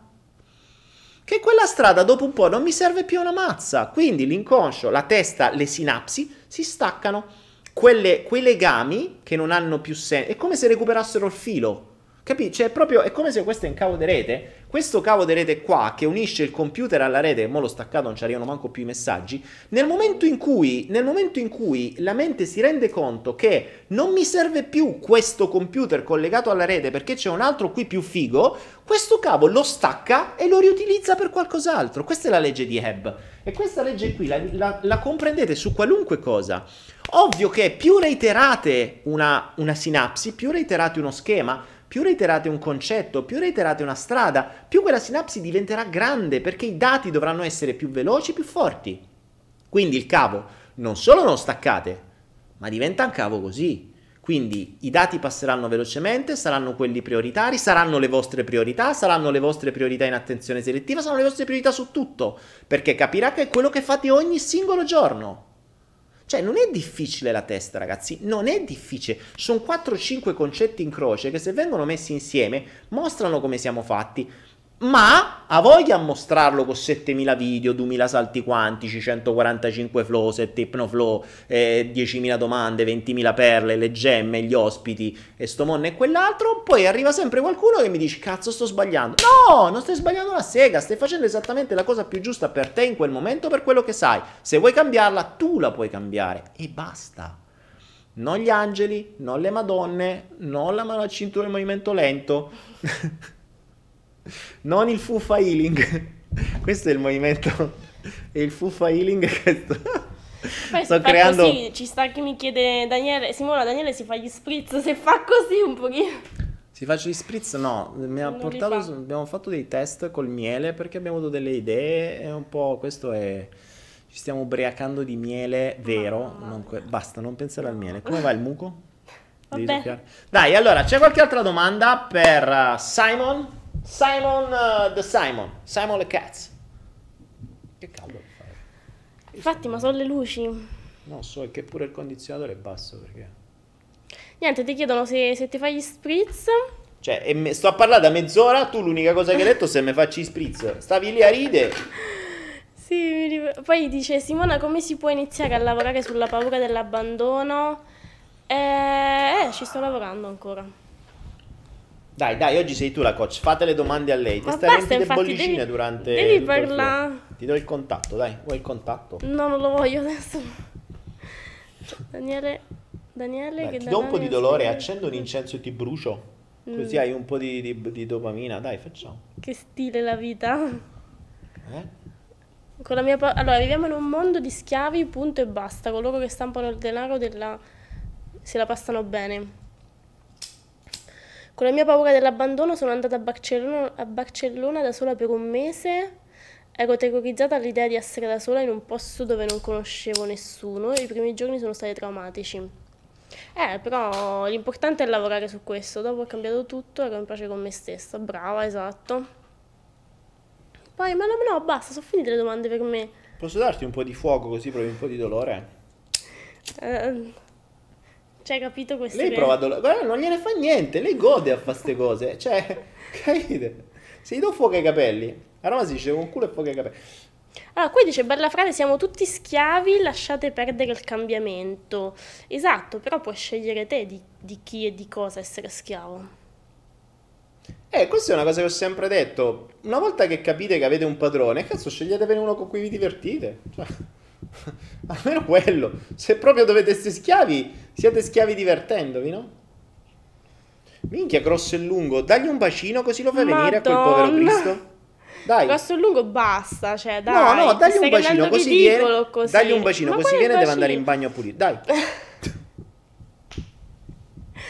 Simona, Dai, stiamo scadendo. Sì, po' infatti basta. Simona, hai la sensazione che devi salvare tutti come un'eroina con il mantello? No, in realtà non, non volevo essere presente qui nel flow, perché una mia fonte di dopamina era proprio fare, farmi vedere, avere l'accettazione, eccetera, eccetera. Ciao Simona, ci si può organizzare per un massaggio? Io vado a vivere in vabbè. Dai, dupiotte eh, ed è solo massaggio, eh. Dino Dano dice BDSM. Che cosa vuol dire Dino Dano BDSM? Buono. Cosa vorrà dire BDSM? Sì, ma tu che sei una donna di mondo. Boh, B. B. Bu. di Boh, cosa vorrà? DGGB. Vorrei Come chiedere... DGB. Bu. Vorrei chiedere a Daniele, ma anche a te Simona. Mm, il muco. Il significato, scarica del muco perché il significato di una persona che si isola dalle persone. Ultimamente mi sta succedendo, non capisco ancora se lo faccio per scappare da qualcosa. Ma non sempre fa è male la solitudine, può essere che devi anche riflettere ben bene su te stessa. Ma Stefanuccio, a parte Stefanuccio, se lo chiami su te stessa, mo fai diventa fluido.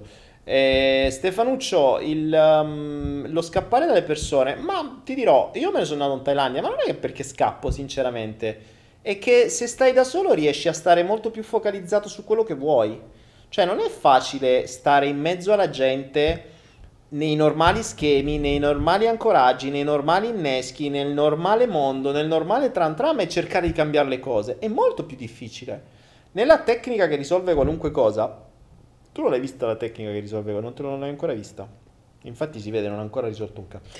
Eh, nella tecnica che risolve qualunque cosa, ehm, c'è questo- questa logica dietro. Tu mi stai continuando a coprire la luce, Eh, a saperlo la metti, cercando- là la luce, così almeno non, non ci inquartiamo tutte e due. Se mi devi ciecare, fai in modo di spostare la luce senza staccarla. No, la devi mettere là, frontale, dove sta la televisione. Eh, almeno così ci abbiamo un briciolo di luce.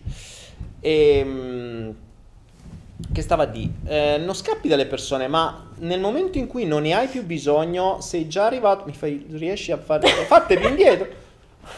Ma più più avanti. Che pazienza che c'ho che le donne, capisci perché poi uno dice che è meglio i gatti? Eh, per forza. I gatti sono più piccoli, non ti occupano la luce. Il, um, riuscire a stare da soli è un ottimo modo innanzitutto per capire a che punto di evoluzione stai, perché attenzione, da soli però non vuol dire scappare dalle persone, perché puoi stare dall'altra parte del mondo chiuso dentro un bunker e stare comunque in compagnia con questa robaccia qui, con questi. perché questi sono il mezzo migliore per tenere i contatti con tutti. È diverso invece staccare questi. Cioè, oggi si sta più da soli sca- staccando un telefono che andando via da casa. Cioè, oggi puoi stare tranquillamente a casa, stacca il telefono per tre giorni e vedi se resisti. E vedi se resisti senza Facebook, senza farti i cazzi degli altri su Instagram, senza mettere due like o senza rispondere a WhatsApp che perdi tre quarti degli amici se sei abituato a rispondere così. Cioè, io quando ho avuto... Ecco là, vedi. Questa è una che quando accende il telefono ti La ritrovi prima cosa, trrr, controllare 7000 tutto, cose di eh. WhatsApp, 10.000 gruppi. Esatto. Cioè, ed è appunto la sua, la sua schiavitù, la sua fonte di dopamina. Perché? Perché ha bisogno del contatto. Quindi se non è un contatto materiale, ha un contatto virtuale. Virtuale. Quando ha il contatto materiale, allontana il contatto virtuale, ma stai sempre là. Cioè, cambiando l'ordine degli addendi, il risultato non cambia. Infatti sto lavorando su questo. Altre domande. Volevo chiedere a Simona se per curarsi ha usato tecniche energetiche come Reiki o EFT per esempio, grazie. Il No. muco? Il no, non muco? se l'ha curato il muco. No, no, no, Reiki no, eh, quando ero ancora sotto non consapevole in cerca nella mia soddisfazione facevo veramente uso di tutto. Mm, Facevi davvero uso di tutto di che cosa? I, funghetti, i funghetti allucinogeni, cose del genere, per veramente cercare qualche dopamina poi. Stai sentendo la differenza? No, Ti sto facendo del fuffa healing. ah sì. Poi, i limiti religiosi di che tipo più nello specifico? Eh, mo volete sapere troppo. Lì si incazzano se dice queste cose. Eh, Arrivano con gli squadroni. Eh, limiti ben, ben, ben radicati comunque, non, non dico di più. Diciamo tra le... Daniele, stai invadendo il limite del tuo spazio? Secondo me sì. Aiuto! Questo è lo spazio... Se lo vedi nella zona... mm, com'era? Ehm, Avere del bisogno del contatto è una cosa brutta? No, infatti, dai. No, lei ha bisogno di contatto, lo puoi pure strozzare. Cioè, chi a proposito ha risposto di mm, che cos'era il BDSM? Cos'è il BDSM? Illu- illuminateci. Quella cosa che fa... Aspetta, aspetta, era lì. Quella cosa che fan... Fe. Che fanno Quella cosa che fanno con la cera delle candele e provano piacere, Dino Dano.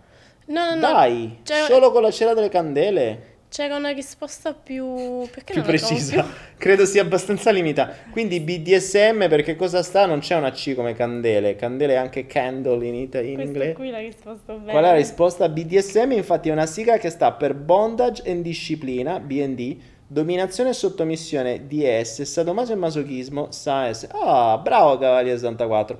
Bravo, ci piace, ne approfondiremo. Approfondiremo le tematiche. Eh, magari a te piace il BDSM, chi lo sa? Ti mettiamo delle cere, ci abbiamo delle candele. Però c'ho, c'ho abbiamo, c'ho, c'ho la, c'ho la resina. Dici che va bene uguale tu che questo Aiuto. Aiuto! Non ho candele sotto mano, se no facevamo una prova di BDSM in diretta, secondo la logica. Ma masochismo, roba sessuale. Roba sessuale, roba sessuale. Eh, ho qualche coltello ce l'ho, potrei inciderla in qualche modo, vediamo se ti piace. Ti posso bruciare con l'incenso. Genitore 1, genitore 2. Genitore 1, genitore 2, e l'hai letto venire- su Unisex eh, Esatto. qualche giorno fa.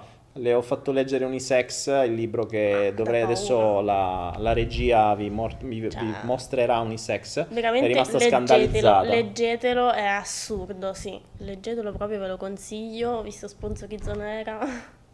Non stai sponsorizzando Unisex che la, la, no, la no, stravolta adesso... veramente stravolta, Adesso, sì. ma vi devo dire, allora, sti giorni, ecco anche questo ho apprezzato. Aveva, ha usato il mio Kindle, quindi non gliel'ho dato, e, mm, e quindi può leggere quello che c'è sul mio Kindle, ovvero lo scibile umano.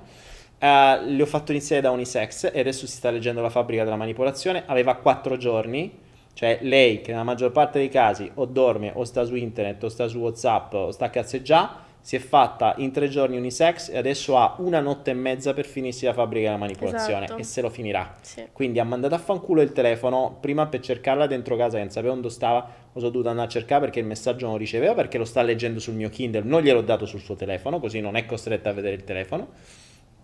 Oh, cioè, ah, questa è una cosa che ho apprezzato. Non è stata più schiava del telefono in questi giorni perché ha cominciato a scoprire qualcosa di più interessante, è rimasta sconcertata da Unisex che è un piccolissimo tassello del sistema, ha detto ok, sta iniziando a capire come funziona il mondo. Piccolo, molto piccolo, molto piccolo. Oh, alla fine ci facciamo tutto il flow assieme, eh? No, infatti basta, me ne No, vado. vabbè, tanto adesso finiamo, le 22.07 e faccio questo... Oh, la nera regia ci dà addirittura un flow in cui io parlavo di BDSM, BDSM. relazioni e contratti. Allora sapevo che cos'era. L'avevo dimenticato forse, ho avuto un attimo di Alzheimer. Porca, io dimentico le cose, vedi, sto a diventare vecchio. Dai, dai, sì, ho queste, queste cose, devi Daniele, come si parlare. può curare dicevo. il disturbo ossessivo compulsivo o l'ansia in generale? Doc, persona doc. Ah, tu ne sai qualcosa, dai. Distur- Doc, no. io ero convinto che Doc era d'origine controllata, invece No, ho scoperto disturbo che c'è una persona Doc, compulsivo. cioè, che figo, adesso fa- ci sono pure le persone Doc. Uno ci sembra, wow, doc. Cioè, no. io voglio essere Dop. No, ehm... Non puoi iniziare la frase con no, te devi levare sta cosa, mo de bruso. Uh, come si può curare il disturbo ossessivo compulsivo l'ansia in generale? Ma devi essere innanzitutto qual è il fine? Cioè vuoi veramente curarla? Perché se non vuoi te la tieni. Eh, vabbè, non puoi dire una cosa così, devi dare delle risposte. Se poi devi tagliare, che noi vi sezioniamo le domande, non puoi dare una risposta da cosa? 20 secondi, devi dare una risposta da almeno 2-3 minuti. Allunga, di ossessivo, bisogno ossessivo compulsivo. Di qualcosa in te. Tu conosci, conosci delle persone ossessivo compulsu compulsuvate? Conosco delle persone che sono affette da... sono persone doc, quindi con disturbo ossessivo Che valida sta cosa che sono doc. Sono doc e... Sembra un provolone, capito? E non è bello perché veramente loro lo- sono veramente mm, incentrati su quella focalizzazione e, mm, e sono contenti di esserlo. Nel senso, se tu ti rendi conto che sei magari troppo eccessivo su un determinato, su qualcosa di in generale, insomma, sta a te innanzitutto vedere se vuoi cambiare. Perché quando di, di solito te lo dicono le persone esterne, come si dice, anche come abbiamo detto finora, entra da qui ma esce di qua. Se non c'è il Quindi- muco. Se, se non... Se c'è il muco che lo blocca, Cioè io stavo a provare a parlare seriamente. Non si può, non puoi dire. Allora, ricordati il flow. Non puoi dire una roba seria, completa. Se no, la gente ti comincia a piappe guru. Ti comincia a dire: Ah, ma sei una coach. Posso avere invece che i massaggi una coach impersonale? Ah, ma tu fai il fuffa healing. Faccia- lo creiamo. Tra un po' vedrai che lo ripeterò talmente tanto il fuffa healing che diventerà una cosa ufficiale. E la faremo i corsi di fuffa healing. Sa- I master in Fuffa Healing saranno master da 7 giorni l'uno, 3.000 euro l'uno, 3 livelli. Il terzo livello costerà 9.000 euro, però vi dà il diplomino, tutti e tre, e vi do anche i biglietti da visita come Fuffa Healer. Qua dice a Roma e Verona ho saputo che ci sono delle discoteche dove puoi andare a farti frustare o frustare tu, frustatini e frustatini, frustati. Dai, se vuoi anche qui, basta che passi da ste parti. Ah, scusa. Come sta la tua schiena a proposito? Ora diventa tutta rossa. Sta dietro tutta rosa. Vabbè, basta, Giochiamo, non più giochiamo, domande, giochiamo, più domande giochiamo. per me. Tutti gli adepti di Daniele, tre giorni senza il telefono. Abbiamo fatto, Carla, quando facevamo i, i, i bootcamp, erano sei giorni senza telefono in mezzo alle montagne, ma bestia, gente veramente ha cambiato la vita da lì. Io sono quattro giorni che non Non cago il telefono. telefono. Brava, eh, ma infatti, cioè, se lo caghi pare brutto, poi rischia che non funziona, soprattutto se va nell'acqua. Invece, se lo prendi solo in mano, va bene. Bene, basta, andiamo verso il finale. Posso andare? No, dai, resta qua, tanto parliamo di cose. È simpatica questa cosa che voglio dire, perché tu sta qui, stay, stay with us. Sì. Stay with us, fai delle mosse, fai qualcosa, sorridi, fai la... puoi fare la porta paletta. Fai- In base a quello che dico, metti un cuore, metti una cosa, fai un sorriso, bada, copriti, non fai la... Vabbè che non si vede. Dai, non- eh, basta, Ma copriti. vestito. Ah, vabbè, ok. Daniele, allo zillo dello spritz. Ah, non fa manco le foto il mio telefono, dice Laura. A me meno male. Bau ci sto, bau bau bau, ok. Ah, già stiamo vendendo regia, prendiamo, iniziamo a prendere le iscrizioni per il Fuffa Healing, primo livello, 3.000 euro, 6 giorni. Vi insegnerò a fare il Fuffa Healing, cioè proprio a muovere le mani in una determinata maniera, tutta una serie di movimenti strani, cose che dovete pensare, le guarigioni avvengono così come per Magilla.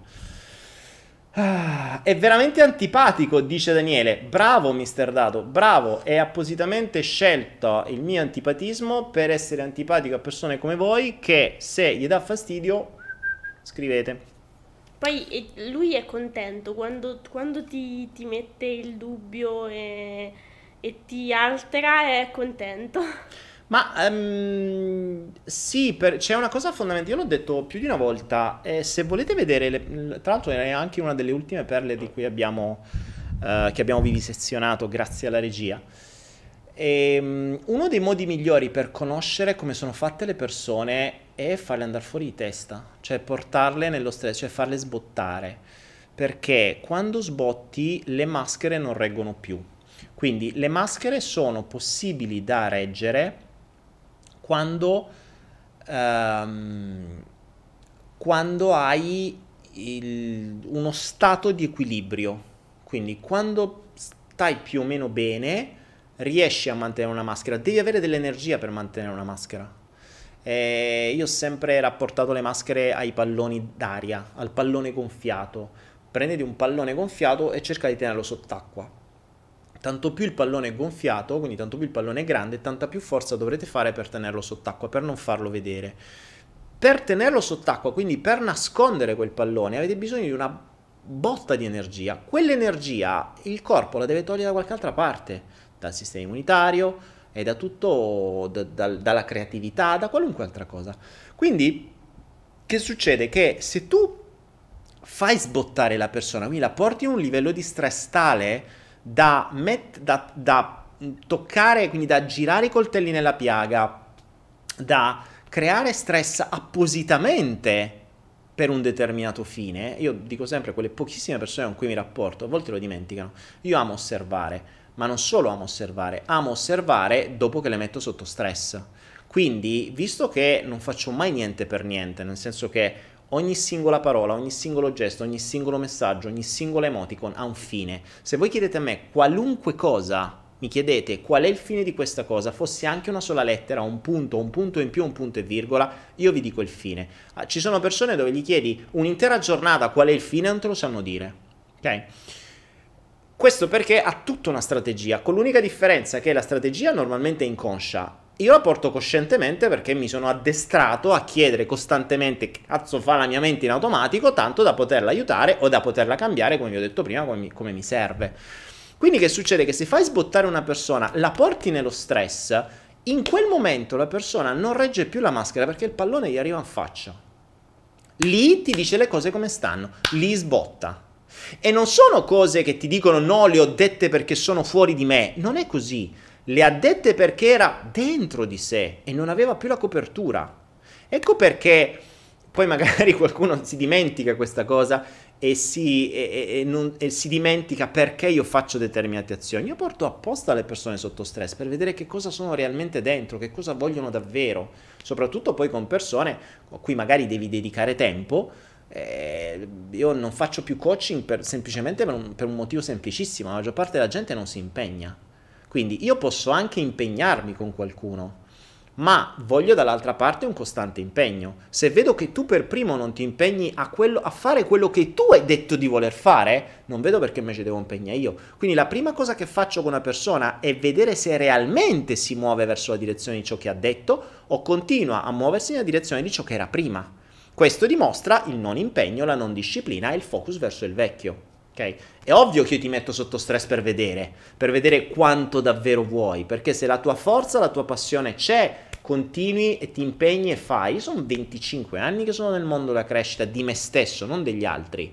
Il focus è costante, ogni cosa singola, scop- ho scoperto con lei delle cose, cioè dopo da una vita che sto, grazie a lei in questi giorni ho scoperto cose di me stesso che mi mancavano quindi eh, non è stata per, cioè non ha fatto solo i messaggi, insomma, è stata anche utile per qualcos'altro. E, ehm, per cui uno dei mezzi migliori è appunto portare le persone sotto stress. Ovvio che, eh, vabbè, rischiate quello che rischiate, ma è irrilevante perché tanto se portare una persona sotto stress e mostra quello che è, la perdete, ma sti cazzi, va bene così perché vi ha mostrato quello che è, perché tanto se la prende... Io ho pagato queste cose qua per tantissimo tempo, prima non facevo così eh, me ne accorgevo, ma continuavo a, a infilarmi con la testa, con l'idea di poter aiutare, cambiare, eccetera. L'ho presa sempre in saccoccia. Perché una persona che ti dimostra sin dall'inizio che non vuole impegnarsi sulla nuova strada, ma vuole avere ragione sulla vecchia, non a parole, ma con i fatti, perché ogni singolo fatto porta verso la vecchia e non verso la nuova, inutile che ci provi. Beccherai una batosta, se non adesso, cioè se te la, te la allontani adesso risparmi solo tempo. Poi ovvio che se ti vuoi creare i legami, vantaggi secondari, mille cazzi e mazzi, ok, sei finito così, va bene. Però questo è un principio, vuoi conoscere le persone, falle scoppiare, falle sbottare, capisci quali sono le loro ferite e buttaci il sale e allargare con i coltelli tutte assieme, non una per volta, perché una per volta possono ancora mantenerle se sono brave, tutte assieme gliele devi piare. Cioè, gli devi prendere, e poi sono fantastico per questo. Io posso stare zitto per giorni con una persona, ascoltare e osservare, poi ti mando tre frasi e ti uccido. Cioè, e ne sa qualcosina ne sa qualcosina, ma tre frasi ti uccido proprio, cioè ti mando in un baratro che, da cui non esci. Da cui non esci se non ne vuoi uscire, ma rimbalzi se vuoi rimbalzare. È lì il bello, io voglio vedere quando stai nel baratro come raggiungi, quando il tuo pallone ti è esploso in faccia, ti ha dato una, una t'ha proprio lasciato i segni e lì voglio vedere come reagisci. E questo, ecco perché dico mi faccio odiare subito, perché dammi tempo di capire quali sono i tuoi schemi e mh, mm, mi basta veramente un messaggino di, mm, di 3-4 righe e ti uccido. E qualcuno lo sa, qualcuno che mi sta seguendo qua lo sa benissimo. Alzasse la mano. Beh, perché dicono che gli piace il flow, che bello, sono contenta. Flow stupendo, vero? Ok. Bene, ragazzi, 22-19, voglio farvi questo finale. E vi avevo detto che questo flow parlava di ospiti, che è lei, di batoste, che è sempre lei, e di lavoro duro. La, la, la, cosa divertente del lavoro duro è, mm, è una cosa su cui voglio farvi ragionare e poi chiudiamo. Perché? Uh, mi hanno mandato un video qualche giorno fa di un personaggio, uh, non italiano ovviamente, indiano tra l'altro, e, um, che faceva ragionare appunto su questo concetto del lavoro duro. Se ci pensate, e, ma ragionaci anche tu perché tu questo non lo sai, non te l'ho detto, ma te la vivi in diretta anche tu. Il, um, ci insegnano sin da piccoli a questo concetto del, fa- del, fare le cose duramente. Quando studi da piccolo come devi studiare? Duramente. Dai, fa- facciamo l'esempio. Devi studiare duramente. Quando lavori da grande come devi studiare? Come devi lavorare? Ti devi fare un bucio di... Eh, si di bucio di culo, dai, sei proprio ciociara. Duramente. Duramente, devi lavorare duramente. Ok va fatto tutto duramente. La cosa interessante che la gente dimentica è che se fai le cose duramente, i risultati non accadranno. È la cosa più stupida che ci hanno insegnato. In natura fanno, gli animali non fanno le cose duramente, le fanno al minimo dello sforzo. Non solo, se fai le cose duramente, vivrai come un mulo, vivrai come un mulo da monta, da carico. Cioè ti carichi di un sacco di roba e cammini duramente. Quanta gente di voi fa una vita dura? Ma perché? Perché vanno insegnato così sin dall'inizio dei tempi. Cioè non ci hanno insegnato a studiare con gioia e passione. Non ci hanno insegnato a lavorare con amore, con passione, con volontà. No, ci hanno insegnato devi studiare duramente, devi essere giudicato, devi fare questo, devi fare quest'altro. Cioè, ci hanno creato una vita difficile, ci hanno insegnato una vita difficile per assicurare che la nostra vita sia difficile. Cioè, tutto l'indottrinamento, la Chiesa ancora di più. Cioè, c'è qualcuno che va insegnato che le cose sono facili? Nelle vostre conoscenze, qualcuno che va detto, guarda che se vuoi una cosa, è un attimo, è facile. No, guarda che se vuoi imparare una cosa, è un attimo, è facilissimo. No, nessuno ve l'ha detto. Vuoi ottenere dei risultati? Devi lavorare duramente, devi fare un bucio di quello. Eh, mamma è passato un bucio. Adesso, tra l'altro, va di moda tantissimo. C'è quest'altro indottrinamento a, rotto di collo che trovate costantemente sui, sui social. Steve Jobs si alzava alle 3 di mattina, leggeva 15 libri, poi andava a correre, poi faceva questo, poi faceva quest'altro, dormiva due ore al giorno, si faceva un bucio... E eh, quella Steve Jobs. Eh, Bill Gates, lui si sveglia alle due di notte, manco dorme, fa tutto e non dorme più, fa questo, fa quest'altro. Bill Gates, oh, quello di Amazon, Gesù, oh, uff, quello manco dorme, si sveglia a luna. Cioè, porco due, ma se fanno un bucio di culo veramente quanto una casa questi? Ma ta vivi la vita o stai soltanto appresso alle tue aziende? Quindi l'indottrinamento in realtà, perché loro non vivono così, non è così, non è che si fanno tutto sto culo, te lo trasmettono che si fanno tutto sto culo perché serve a convincerti che tu ti devi fare un culo quanto una casa nella speranza di diventare come loro che non ci diventerai mai, tra l'altro, perché insomma, eh, quelli arrivano lì perché hanno già, se poi vai a vedere la storia, vedi già da dove arrivano. Quindi non è che sono arrivati, non è che sono nati proprio da zero. Quindi, mh, mm, quindi qual è il motivo per cui lavori duramente? Cioè, qual è il motivo per cui lavori duramente? Qual è? Cioè, se una cosa è dura, non la fare. Non la fa. Qui in Thailandia è fantastico. Se tu vedi come lavorano loro, cioè loro non devono sudare. Loro per, fa, per tagliarti un pezzo del giardino ci possono mettere due giorni perché già stanno a 40 gradi. Se cominciano a sudare, si fermano finché non smettono di sudare. Ci possono mettere 4 giorni, eh? Cioè non gliene frega niente. Non esiste. Infatti qui per costruire una casa ci mettono, uff, cioè una, cifra di tempo perché o lavorano di notte perché non devono sudare, di notte si suda meno. Quindi se una cosa deve, devi farla duramente, non la fare, lascia perdere, te, te, te, lo fa capire l'universo. Se una cosa è fatta con fatica, vuol dire che forse la devi fare, no? Forse devi fare qualcos'altro. E che c'è gente che le cerca le cose con fatica, perché se non le fa con fatica non sono buone. Non rispettano gli indottrinamenti iniziali che dicono che tu devi studiare duramente, tu devi farti il culo duramente.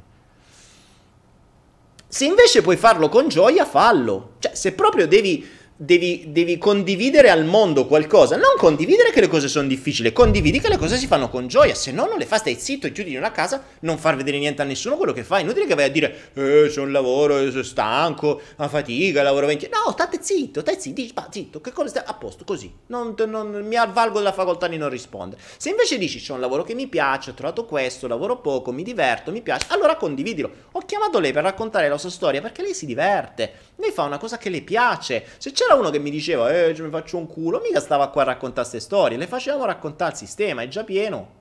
Eh.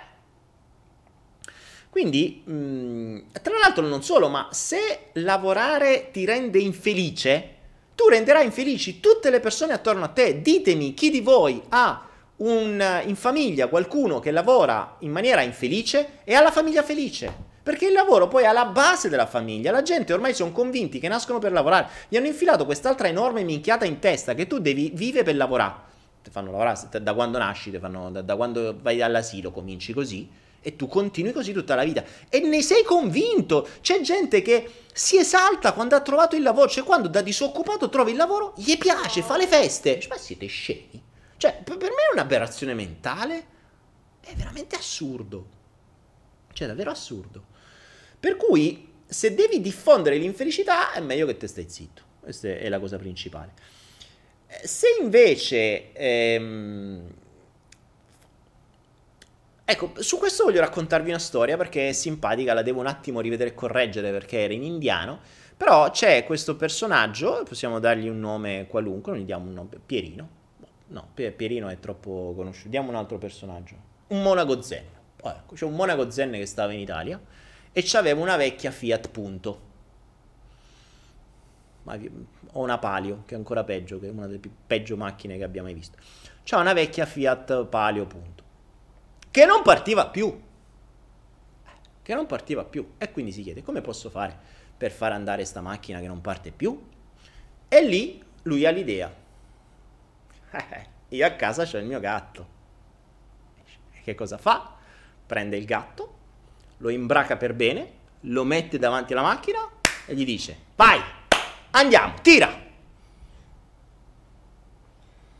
E il gatto si sforza e la macchina sta sempre là. Che a un certo punto la gente attorno a lui dice, e stai a fa?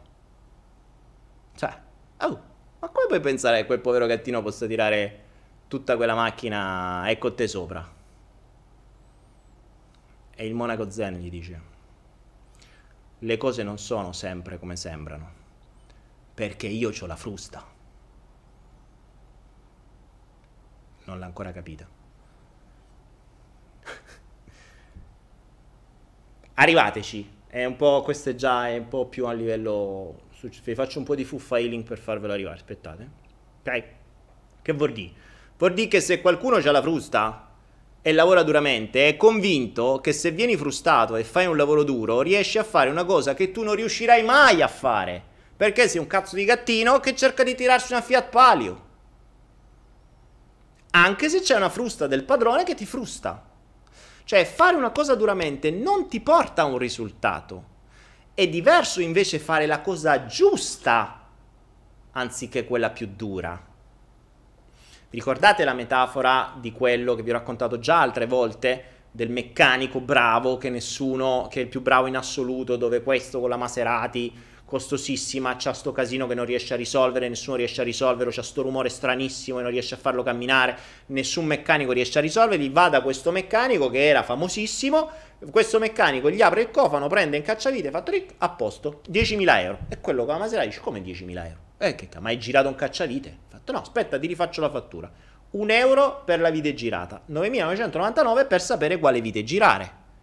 È la cosa giusta al momento giusto, non ha risolto il problema con fatica, non gli ha smontato tutta la macchina per rimontargliela, no, sapeva semplicemente fare la cosa giusta, non la cosa più faticosa. Purtroppo ci sono persone che, ne ho parlato altre volte, che, nel, um, che quando hanno un punto A a un punto B, cioè se un punto A e vuoi raggiungere un punto B, invece di fare la strada più corta, per l'indottrinamento che devi fare la cosa sempre più dura e difficile, fanno 10.000 giri attorno, avanti, indietro e poi dicono che se faticano. Ma era molto più facile.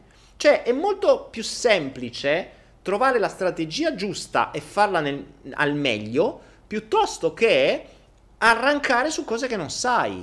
È come quello che, come diceva qualcuno, se mi dessero un albero enorme da tagliare e una sega per tagliarlo, io occuperei tre quarti del tempo ad affilare la sega e un quarto solo a tagliare l'albero. Invece c'è gente che cerca di tagliare l'albero con la sega stagliata per tutta la vita, non cadrà mai. Perché non ha tempo di affilare la sega. Voglio chiudere oggi con una, eh, con una storiella, una barzelletta, ma che fa anche riflettere su questo principio, sempre raccontato da questo saggio indiano, che diceva che c'era questo monaco zen, o monaco indiano, indù, chiamate quello, mettete voi il personaggio, che eh, un giorno casca nel pozzo nero. Sapete il pozzo nero? Cioè, se non c'è la fogna, sapete le, le, case dove ci sono i pozzi neri in campagna, magari c'è sto buco che è la fossa settica, no? Dove, dove tutti i liquami di tutto quello che scaricate del bagno finisce nel pozzo nero, che è fondamentalmente un grande buco pieno di merda. Quindi il, questo monaco zen casca nel, nel, pozzo nero e comincia ad arrancare, a fare, a, a, sbattersi, cerca di arrampicarsi duramente per cercare di salvarsi di uscire da sto pozzo di merda. Dopo che ha arrancato, affaticato, tutto sudato, tutto pieno di mercio sponato, faticato enormemente, stava ancora lì. A quel punto ha l'idea e sapete cosa fa? Comincia a strillare: A fuoco! A fuoco! A fuoco! I vicini sentono che questo strilla a fuoco, a fuoco, a fuoco e chiamano subito i pompieri. Arrivano i pompieri, si guardano in giro, non trovano il fuoco, ma sentono lui e lo salvano. E una volta che l'hanno salvato, gli chiedono: Scusa, ma perché hai gridato a fuoco, a fuoco, a fuoco? E il monaco Zen gli dice: è perché secondo voi se gridavo merda, merda, merda, voi sareste venuti a salvarmi. Ecco perché serve fare la cosa giusta, non la cosa più dura. Pensateci. Buonanotte a tutti. There's a is a clown of his and his words. Like a cat, sometimes fast, and sometimes much more slow, and his song is follow the flow. He's just doing what he can between reality and disgust. He's still searching